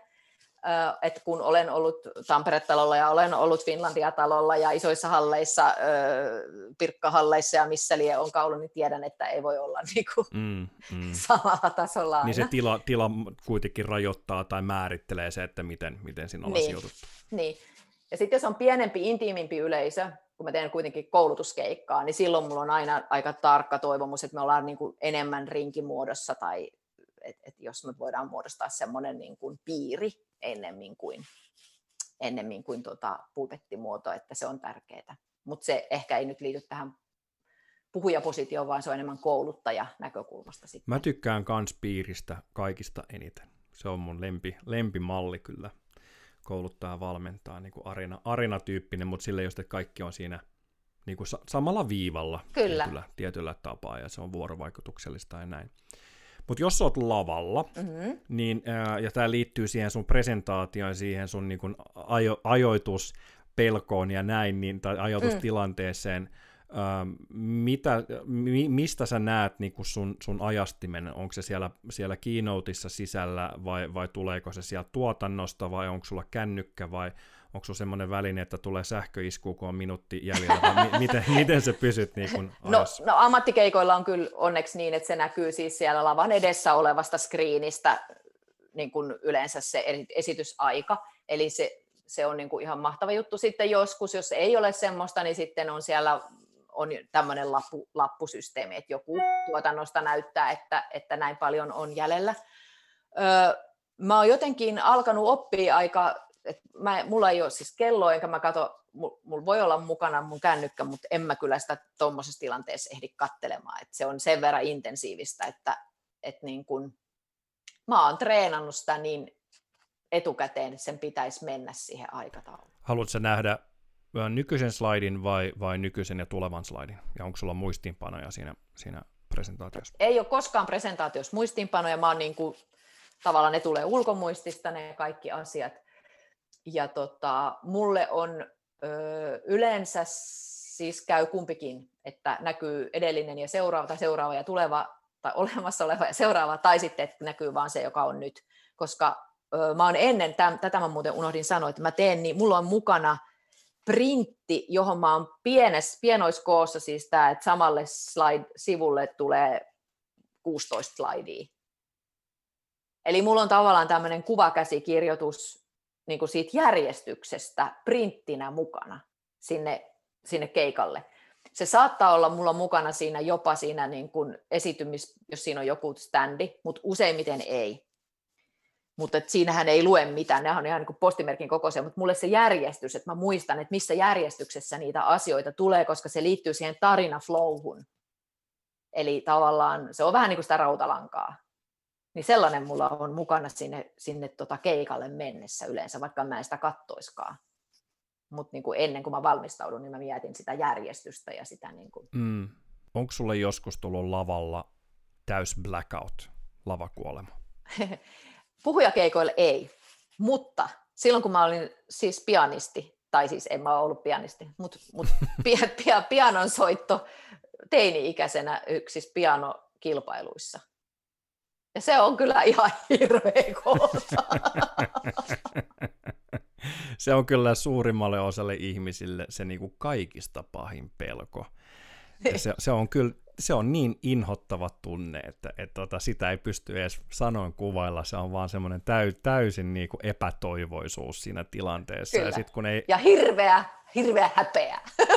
kyllä, kyllä. Muka. Ja sitten kun ei, ei edes muista, niin kuin, että mitä on nyt sanonut tai mitä on nyt tehnyt, missä kohtaa mä oon ja jotenkin, jotenkin tota yrittää päästä siitä takaisin. Onko sulla jotain vinkkejä tai ajatuksia, että miten, miten sen kannattaisi hoitaa, jos tulee semmoinen tilanne? Siis myöntää kriisiviestinnän perussääntö, jos on mennyt reisille, niin kerro, että meni reisille, koska se on myöskin se kohta, missä sä voit tulla inhimilliseksi, inhimillisesti nähdyksi sen yleisön silmissä, koska kaikki me on joskus unohdettu, mitä me oltiin sanomassa, ja se itse asiassa herättää niin kuin suurta myötätuntoa sua kohtaan, että tavallaan niin kuin, pelko pois, se on sen tietoisen mielen ja sen meidän niin kuin egomielen niin kuin harhaa se, että meidän pitäisi olla täydellisiä. Ei, meidän pitäisi olla inhimillisiä ja sitä kautta me voidaan saada kontaktiyleisöä. Et siis useimmiten se ei ole niin kuin, no big deal. Mm, mm. Ja siis esimerkiksi vaikka live-haastatteluissa, mä tosi usein, niin mä saatoin, saatoin tässäkin kysyä, että vastasiko mä jo sun kysymykseen, että tavallaan niin kuin, Kyllä. ei sillä ole väliä, että hei, että muistuta, missä tämä keskustelu on nyt menossa, että mä koen, että ei se ole niin kuin mikään epäonnistuminen. Mm. Sehän on vain niin eri polku ja sitten löytyy joku toinen polku. Kyllä. Kerropas mulle sun viilein tai villein paikka, missä sä oot luennoinut parhaat puitteet. Tai make, makein tila tai makein tapahtuma. Mä tulee monenlaisia. Mä, mä arvostan niin jokaista tilaisuutta tavallaan niin yhtä paljon, että, että sen yleisön koosta tai venyn makeudesta riippumatta – Tosi kiinnostava kokemus oli nyt ihan tältä, tältä syksyltä, kun olin vetämässä Suomen Microsoftin kickoff-tilaisuuden tota niin, kiinottiin, ja siellä oli rakennettu siis kokonainen, tämä tapahtumamarkkinointitoimisto oli rakentanut kokonaisen ison studion, joka oli oikeastaan samankaltainen kuin Maikkarin niin kuin uutistudio. Ja se oli ilmeisesti ihan vasta just niin kuin rakennettu, eli me oltiin niin kuin ensimmäisten joukossa, ja siinä oli ammattijuontajat, ja, ja siinä oli niin kuin osa sen organisaation omaa henkilökuntaa tosi paljon laittanut itsensä sinne peliin, ja kaikki tapahtui englanniksi, ja, ja et se oli, niin kuin, se oli niin kuin TV-tuotanto. Sitten niin oltiin semmoisella levelillä jo, että et niin kuin, se olisi yhtä hyvin voinut mennä niin kuin broadcast-tasoisena ulos niin se oli niin kuin aika magee. ja sitten toisaalta mä muistan jonkun puhujakeikan, jossa me ollaan Kolilla, mä en muista sen hotellin nimeä, mikä siellä Kolin huipulla on. Ja sieltä näkyy ne kaikki niin kuin ihanat kansallismaisemat. Ja, ja, ja tavallaan sitten se semmoinen, niin kuin, että, se, että sä oot niin kuin siellä puhtaassa luonnossa ja, ja, ja, ja tullut pitkän kaavan kautta, menikö me jollain juna autoyhdistelmällä sit, ja sitten vielä sitten körötellään sillä, mikä se on se köysiratas homma mm, sinne ylös. Sitten tavallaan, että se niin kuin matka on jo niin kuin tosi vaivalloinen ja kestänyt helle vetin monta tuntia. Ja, ja sitten sä oot siellä ja siellä on se ihana maisema, niin olihan se niin kuin semmoinen, että vau. Wow. Ja siis mä en ollut koskaan käynyt kolilla, okay. niin se oli vielä ehkä senkin takia niin semmoinen. Kaikenlaiset niin kuin, tilaisuudet on arvokkaita, mutta ehkä vaikein, jos mä saan sen kertoa. Kyllä, kerro. Niin siis mä olin ottanut vastaan tällaisen keikan, että mä oon pääpuhujana tota, aikuisten CP-vammaisten ihmisten tämmöisen kesätapahtuman ja kesä, se oli niin kuin niille tarjottu tämmöinen kesäleiri. Ja ö, jos ja kun ihmiset tietää, että CP-vammaiset ovat niin kuin älyltään täysin skarppeja ihmisiä, että siellä on, ne on niin kuin usein jopa huippuälykkäitäkin monet niistä, mutta se ulosanti on hyvin, hyvin vaikeaa ja niillä voi olla niin kuin, fyysisesti hankala liikkua ja muuta. Ja mulla on 200 semmoista ihmistä siellä yleisössä ja mä, niin kuin etukäteen mä jännitän, että A, miten mä pystyn ikinä tarjoamaan niille mitään lisäarvoa, kun ei mulla ole kokemusta sellaisesta elämästä kuin heillä, että tavallaan se niin kuin kohderyhmä ymmärrys vaatii niin kuin erityistä ponnistelua. Ja sitten B, miten se vuorovaikutteisuus, kun jos mä en niin kuin ymmärrä, mitä ne puhuu mulle, niin, niin, niin se on niin kuin, mua hävettää niin paljon se, ja onneksi siellä oli sitten, niin kuin, niillä oli tulkkeja ja ammattilaisia mukana, että se onnistui. Mm, mm. Ja tämä niin kuin keikka, siinä miten pyydettiin palaute sen keikan jälkeen, oli, että se oli kaksi lasipurkkia käytävässä, johon piti laittaa, toinen oli niin kuin, että en tykännyt, ja toinen oli, että tykkään, ja, ja laita legopalikka niin kuin siihen purkkiin, kun okay. haluat. Ja mä sain pelkästään tykkäsin leekopalikoita. Se koko purkki oli täynnä niitä. Ja mä olin, niin kuin, siis mä olin ihan niin kuin itku kurkussa, kun mä olin niin kiitollinen, että se, se niin kuin onnistui. Ja mä olin tehnyt niitä varten niin kuin ihan sellaisen uniikin kokonaisuuden, mitä mä en ollut koskaan missään esittänyt. Ja sitten vielä parasta oli se, että siitä menee ehkä muutamia kuukausia. Mä olin sen jälkeen I Love Me-messuilla niin kuin jotain muuta keikkaa vetämässä ja mä olin kävelemässä siellä käytävillä yhtäkkiä semmoinen hurmaavasti hymyilevä nainen hihkuu ja alkaa puhua mulle. Ja mulla on yleensä tosi huono kasvomuisti, mutta sitten mä tajusin heti, tämä oli ihminen, joka oli eturivissä siellä keikalla. Ja me hmm. juteltiin sen keikan jälkeen sen kanssa. Ja se halusi tulla halaamaan mua ja sitten me otettiin selfie yhdessä ja silloin mä tiesin, että mä olin onnistunut, me oltiin saatu sydämen yhteys siellä keikalla ja niin kuin se oli niin, kuin niin suuri onnistumisen ja semmoisen niin universaalin rakkauden ja yhteyden kokemus, että mä olin niin kuin todella onnellinen monta, monta, monta kuukautta jälkeen sitä keikasta. Hmm.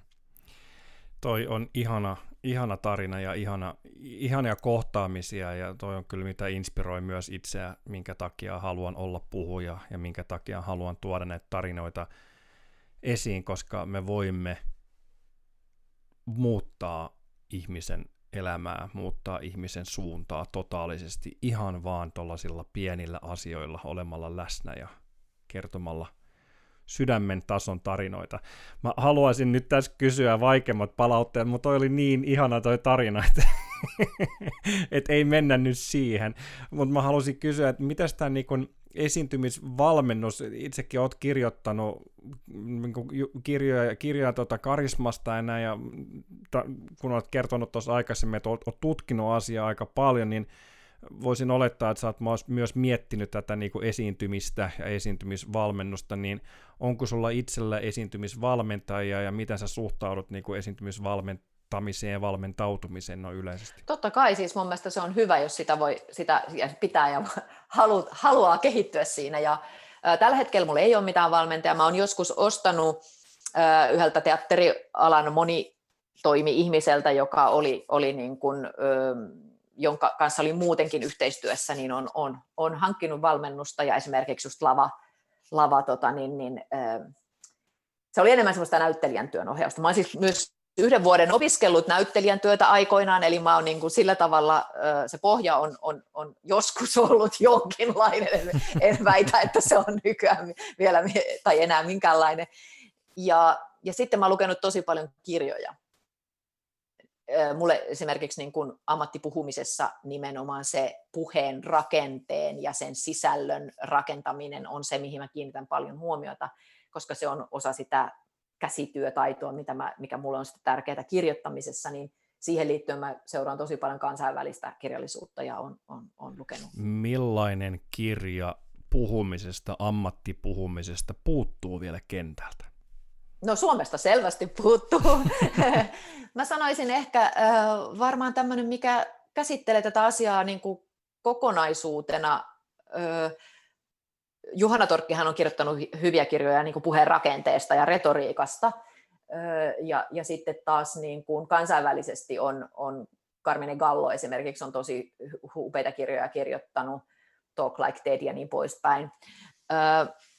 Mm, ehkä semmoinen, varmaan niin kuin, kun mä lähestyn tätä myös sen itsetuntemuksen kautta, että, että et, et, et miten niin voisi yhdistää nyt tämän visuaalisuuden, itsetuntemuksen, tarinallisuuden esiintymistaidon ja kaiken mahdollisen. Ei semmoista kirjaa varmaan kukaan halua kuuston aikaa, kun siinä on liian monta näkökulmaa, mutta, mutta ehkä se on se kirja, mikä, mikä sulta tulee, en mä tiedä. Toi kuulostaa, kyllä sä kuvailit kyllä aika pitkälti mun vision tuosta kirjasta. Okay. Katsotaan, että tyydynkö sitten yhteen kirjaan. Mä oon saanut kuulla, että kun kerran kirjoittaa kirjan, niin siitä tulee vähän addiktio myös, miten, miten sun addiktio 14 kirjan, kirjan jälkeen. Joo, paha, pahassa koukussa ollaan ja, ja en tiedä mihin se tästä vie, mutta, mutta siinähän on se hyvä puoli, että kirjoittaminen, kirjoittamisen taito kehittyy kirjoittamisen kautta, eli, eli itse asiassa se on hyvä uutinen, jos jää koukkuun, koska seuraava kirja on aina parempi mm. Yleensä ei aina välttämättä, mutta siis ainakin se kirjoittamisen taito ja se prosessihallinta ja kaikki nämä niin kuin ne, ne, niissä kehittyy. Niin, niin, niin. No mutta ihan sama juttuhan on myös puheenpitämisessä tai koulutuksissa, että et, tuota, kehittyy koko ajan. Ja kun katsoo aina muutama vuosi taaksepäin, niin silleen, että on mä kehittynyt aika paljon. Siinä mielessä se nauhoittaminen ja, ja niin kuin arkistointi on tosi hyvä, koska näkee sen, niin kuin sen oman prosessin ja jopa semmoista pieniä häpentunteita sille, että oi hitsi, kun mä sanoin tolleen, että onneksi mä oon niinku kehittynyt. No siis todellakin, ja siis mä uskon näin, koska mulla on se, että mä en voi oikein kau- kauheasti mun vanhoja kirjoja lukea. Ja siis mä sit kun mä luen niin kuin jonkun, no vaikka just tää Egosta Fantasmagomaiset, ei hitto, mitä mä oon kirjoittanut joskus. Vaan se, se niin kuin, mä että no toi on mun edellisestä elämästä, se on tehty niin kuin, mitä liian kahdeksan vuotta sitten, ei hätää, että nythän tämä kertoo, että mä oon kehittynyt kirjoittajana. Ihan sama juttu, niin kuin, että et, et, et polku, polku menee eteenpäin. Kyllä, ja li, linkatakseen yhteen aikaisempaan aiheeseen just tästä tieteestä, eli se on tietynlainen niin kuin läpileikkaus niin kuin siitä hetkestä, että missä, missä olet ihmisenä. Ja, ja myös toisinpäin, kun, kun lukee kirjoja, niin, niin sehän on myös tavallaan läpileikkaus siitä, että missä, missä kohtaa sä oot elämässä. Varmasti sulla on ihmisiä, jotka on lukenut sun kirjoja useamman kerran vuosien aikana ja huomaa niistä aina yhä uusia ja uusia asioita. Kyllä, ja niinhän se on itsekin tunnistaa tämän, että jotkut kirjat on niin tärkeitä, että niihin palaa, ja ainahan niistä ymmärtää eri asioita. Mm. Että kaikki muuttuu. Kyllä. Ainoa, mikä on pysyvä, on muutos. Ja ammattipuhujat. Vaikka nekin muuttuu. Ainoa, mikä on pysyvä, on muutos ja ammattipuhujat. Mä kysyin tuossa aikaisemmin, että mitä susta piti tulla isona silloin, kun olit, olit äh, nuori tai nuorempi. Mitä susta nyt pitää tulla isona? Mitä, mitä susta tulee isona niin kuin nyt tästä hetkestä eteenpäin? Onko sulla tavoitteita ihmisenä, onko sulla tavoitteita puhujana? On, on itse asiassa ja, ja tota, niin, ensisijaisesti minulla on tähän kirjalliseen puoleen liittyviä tavoitteita, eli mä haluan kirjoittajana ja puhujana kehittyä niin kuin vielä seuraavalle tasolle, ja mitä se tulee olemaan, en vielä ihan tarkkaan tiedä, mutta varmasti niin kuin kirjoittamisen tyylit tulee, niin kuin, tulee laajemmin haltuun, toivon näin, ja samoin ehkä myös näiden esiintymisten, eli, eli puheiden tyylilaji varmaan tulevaisuudessa tulee hieman muuttumaan, mutta mä en pysty sitä vielä sanomaan, että mikä se on, mutta sinä olet ensimmäisten joukosta, jolle kerron, koska saattaisin tarvita myös sinun palvelujasi sellaisen äh, ikään kuin puhuja ulottuvuuden esiin tuomisessa nyt, kun mä oon tässä tämän keskusteluaikana kuullut, mitä kaikkea sä teet. Hmm. Kiva kuulla. Kyllä, olen, olen palveluksessasi. Mahtavaa. Ketä ammattipuhujaa fanitat kautta arvostat? No mä arvostan tosi paljon ja fanitan myös muun muassa Brené Brownia, eli vähän saman profiilin ihminen kuin itsekin olen, että kirjailija ja, ja, ja valmentaja ja, ja näin.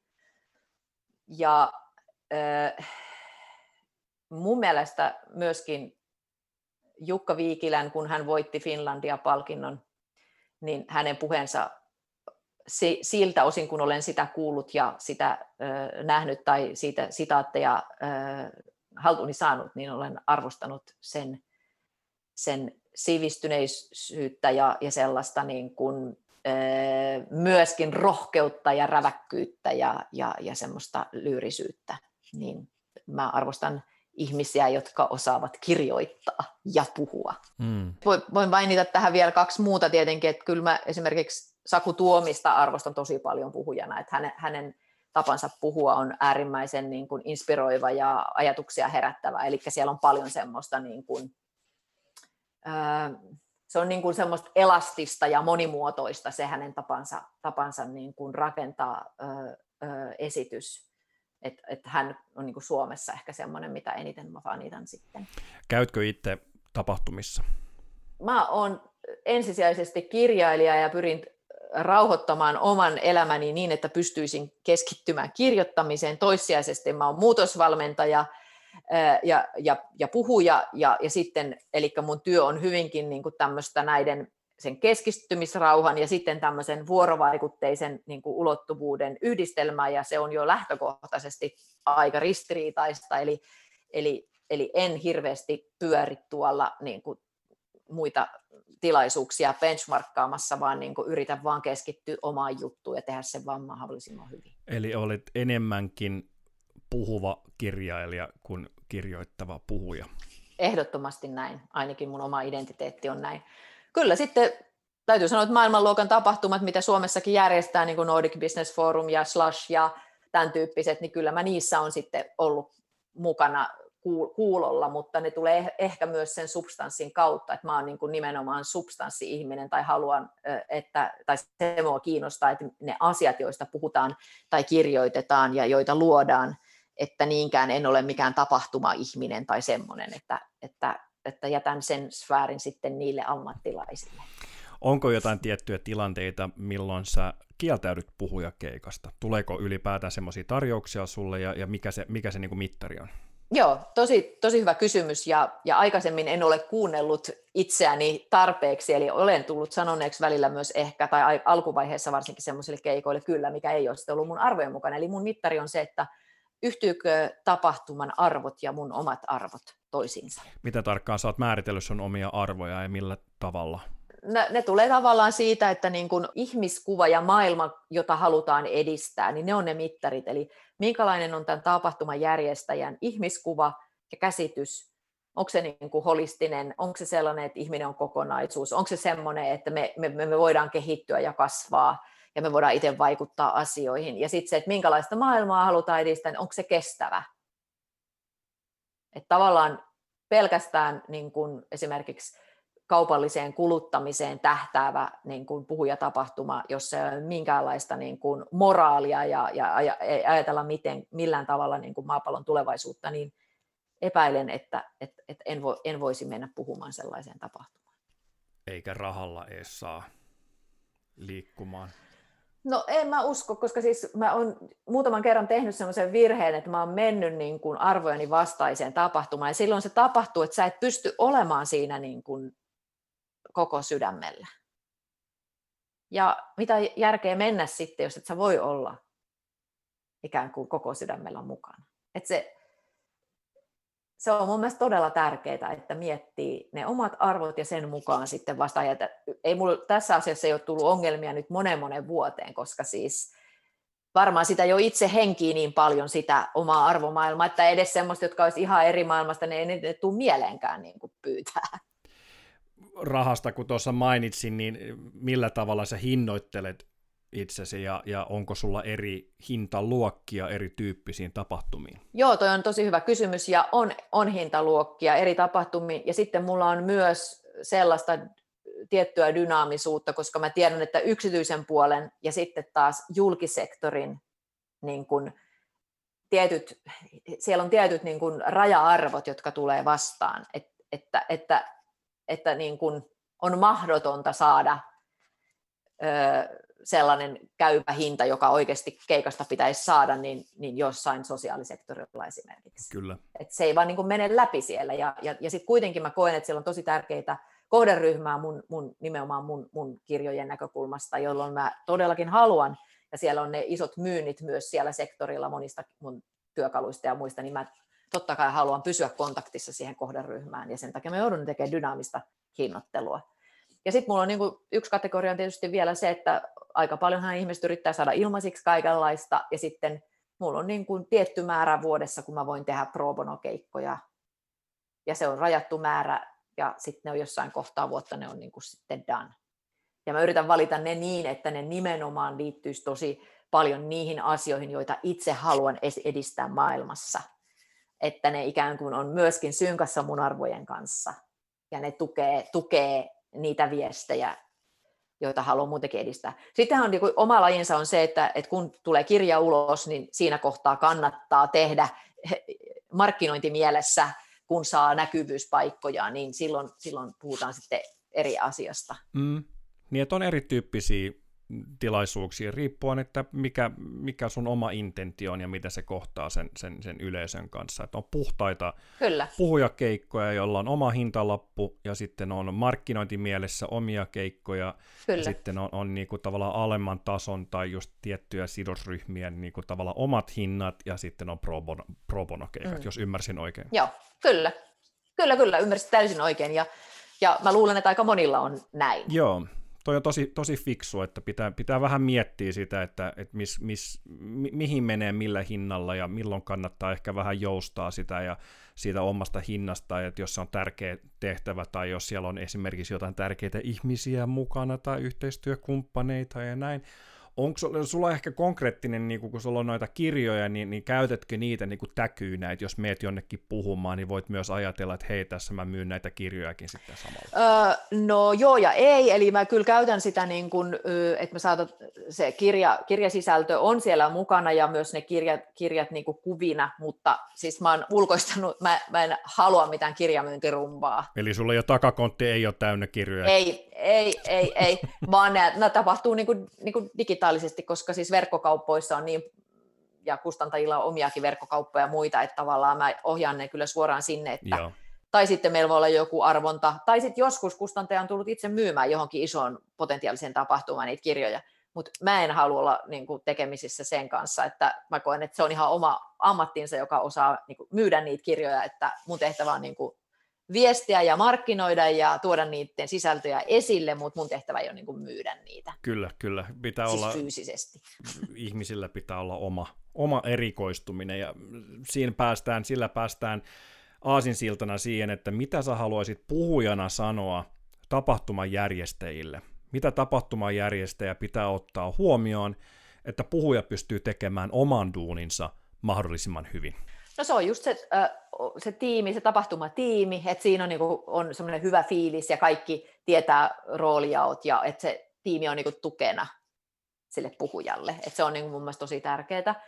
Ja sitten nyt tässä tuli äskeisen ajatuksen niinku kautta se mieleen, että, että jos haluaa kirjailija puhujia, niin tämä olisi yksi tapa, että jos voi niin kuin, luoda semmoisen, että miten että voiko he ottaa vaikka vastuuta siitä kirjan myynnistä, tai voiko, olen joskus ollut puhuja keikolla, jossa on ostettu se kirja kaikille esimerkiksi, mm. mikä on siis jo oikeasti tosi iso panostus, mutta semmoistakin on tapahtunut, että, että, että niin kuin kaikki osallistujat ovat saaneet sen kirjan, niin mun mielestä tuossa olisi tuommoista niin kuin innovatiivista paketointia mahdollisuus harrastaa, että tota, ää, silloin se jää se viesti myös konkreettisena esine muistijälkenä sen sen, sen tota niin, tapahtuman jälkeen ja, ja voisi kuvitella, että jos se on kohderyhmän kannalta kiinnostava se sisältö siinä kirjassa, niin, niin se olisi ihan mikä paras tapa mm. sitten luoda se kaari ja saada se jatkumaan.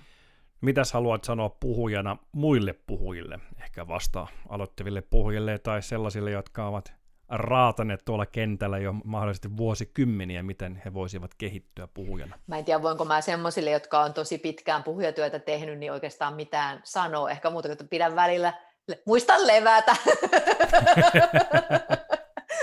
että mä en koe, että mä oon semmoisessa positiossa, että mä voin niitä ruveta neuvomaan. Mutta sulla on oma perspektiivi, niin mä haluan kuulla sun, sun perspektiivin. No siis se, mitä mä haluan sanoa varsinkin nyt aloitteleville ja ehkä kaikille, että ole oma itsesi vahvista niitä sun vahvuuksia ja mieti, että mikä on se ainutlaatuinen lisäarvo, minkä vaan sä voit tarjota. Ja keskity ikään kuin siinä sun tarjoamassa just siihen. Että on niin rohkea, äläkä ajattele, älä kopioi muita, älä katso sivuille, vaan me rohkeasti kohti sitä erityistä, uniikkia osaamista ja sen kombinaatiota, mikä sulla vaan on, niin kun sä sen varaan luot sen jutun, niin kukaan muu ei voi kilpailla sun kanssa. Erittäin, erittäin ajankohtainen ja hyvä vinkki meille kaikille. Muista se oma uniikkisuus siinä. Niin. Se oma perspektiivi, se oma kokemuspohja. Hmm. Mitä jos tuijottaisit kristallipalloon, mi- mihin suuntaan sä haluaisit, että tämä ala kehittyy? kehittyy, mihin, mihin tämä on menossa ja mi, miten me voitaisiin yhdessä tehdä puhuja tapahtuma-alasta vielä paremmin? No mun mielestä olisi mahtavaa, että kehitys ikään kuin, niin kuin vielä paljon luovempaan suuntaan, että, että me ei oltaisi niin kaavamaisia siinä, miten me ostetaan tai, tai, tai miten me tilataan niitä puhujia tai minkälaisia puheita me pidetään. Vaan että meillä tulisi enemmän eri taiteen muodot siihen niin kuin mukaan tukemaan. Tämä on ehdottomasti se suunta, mihin mä itse uskon, että ala on menossa. Ja, ja mitä erilaisimpia niin kuin ehkä lisätyn todellisuuden puolia ja, ja, ja niin kuin tämmöistä niin kuin kokonaiselämyksellisempää niin kuin, ö, ö, ikään kuin ilmaisua. Ehkä enemmän myös tiimityötä siinä mielessä, että, että, on, että se ei olisi niin sille, että no nyt puhut tämä tänne keikalle tuosta noin. Että tavallaan niin kun, että kun mietitään sitä tapahtuma-arkkitehtuuria, niin mietittäisiin myös sitä puhu, puhu, puheiden arkkitehtuuria sillä tavalla, että miten siinä voi tulla semmoinen kokonainen elämys että ajatellaan jotain Cirque du Soleil esityksiä, niin, niin jotain tähän suuntaan on niin kuin mun mielestä se, mihin meidän pitäisi olla menossa. Ja sitten myös se, että se voi olla jotain ihan pientä, yllätyksellisyys ja semmoinen niin kuin aito inhimillisyys ja vielä vahvempi vuorovaikutteisuus. Nä, näihin suuntiin mä uskon ja toivon ja luotan, että me ollaan menossa. Jos tässä nyt kiteyttäisi Maareta Tukiaisen elämää, puhuja uraa yhteen lauseeseen, niin mikä se olisi? Motto, elämän filosofia, oma aforismi, mikä se olisi? Se on small wonders make a big difference. Eli ne pienet ihmeet saa aikaan suuria muutoksia ja pienet ihmeet löytyy ihan siitä arjen tasolta, meidän omasta lähielämästä ja, ja ne oivallukset, jotka voi mullistaa meidän koko loppuelämän. Ne voi tulla vastaan ihan missä vaan. Vaikka seuraavan kerran, kun sä meet jollekin puhujakeikalle tai johonkin tilaisuuteen ja sä kuulet yhden pienen, pienen, pienen ajatuksen ja siitä käynnistyy prosessi, jonka seuraukset sä huomaat vasta viiden tai kymmenen vuoden päästä, että se oli se yksi hetki, kun siellä lavalla oli se Maaretta Tukiainen ja se sanoi jotain tällaista ja siinä mun vieressä oli se se, se nainen oli sellainen viirullinen pusero ja sitten me, me tauolla vaihdettiin pari sanaa mm. ja siitä se lähti liikkeelle. Steve Jobs joskus sanoi, että me voimme vaan tehdä ne linkitykset jälkikäteen. Kyllä. Eli, eli tämä on tavallaan just käänteinen sama asia, mutta toisella tavalla ilmaistu, että me ei voida tietää, mikä vaikutus sillä yhdellä asialla voi olla. Ja se antaa, antaa toivoa myös semmoiselle niin kuin, alkemialle tai ma- ma- magialle tapahtuvan elämässä. Kyllä, just näin, ja koska jokainen ihminen on maailma, että kun sä avaudut hetkeksi vuorovaikutukseen sen toisen maailman kanssa, niin yhtäkkiä sun maailma kaksinkertaistuu, eli se, se, se saa niin paljon lisää ulottuvuuksia ja näkökulmia ja syvyyksiä, ja, ja sitä kautta sun omasta elämästä tulee enemmän. Oh. Mistä sä haaveilet? Kyllä mä haaveilen siitä, että mä pääsisin jonain päivänä taas takaisin käymään Amsterdamissa lempikaupungissani tapaamaan mun rakasta ystävää. Ja jossa kaupungissa mä oon todella paljon myös kirjoittanut. Siitä mä oon haaveillut koko koronapandemian ajan. Ja se on mun ensimmäinen niin kuin asia, minkä mä teen, kun tämä eristys loppuu. Hmm. Se on kyllä hieno kaupunki. Käännetään tämä vielä me ennen, ennen viimeistä kanettia, loppukanettia, niin miten sitten suomalainen kulttuuri, mitä me voisimme viedä maailmalle? Mitkä on sellaiset asiat sun näkemyksen mukaan, mitä, mitä suomalaiset voisimme viedä vielä enemmän? Mehän ollaan tutkimusten mukaan maailman onnellisin kansa, eli me voidaan viedä tätä sanomaa monissa eri muodoissa, että, että miten voi elää hyvää elämää, miten voi olla onnellinen, miten voi voi nauttia luonnosta, hiljaisuus, puhtaus, avaruus, tila, kaikki tämä, meidän niin kuin superfoodit, jotka on tuolla metsissä, joka miehen oikeudet. Meillä on niin kuin valtava määrä demokratia, toimiva, toimiva demokratia, ei korruptiota, siis maailman paras maa. Kaikki ne käytänteet, mitä meillä on. Me voidaan viedä ne. Meidän pitää vaan pikkasen kehittää meidän markkinointia ja puhujataitoja. Ihan pikkasen vaan. Ihan pikkasen vaan, mutta sillä, sillä asialla me nyt ollaan nyt henkisesti, niin kaik, me laitetaan soimaan Finlandia-hymni tässä nyt taustalle ja noustaan sinne kolin huipulle, jossa katsotaan hienoja maisemia ja fiilistellään, miten ihanaa on olla suomalainen ja Suomessa.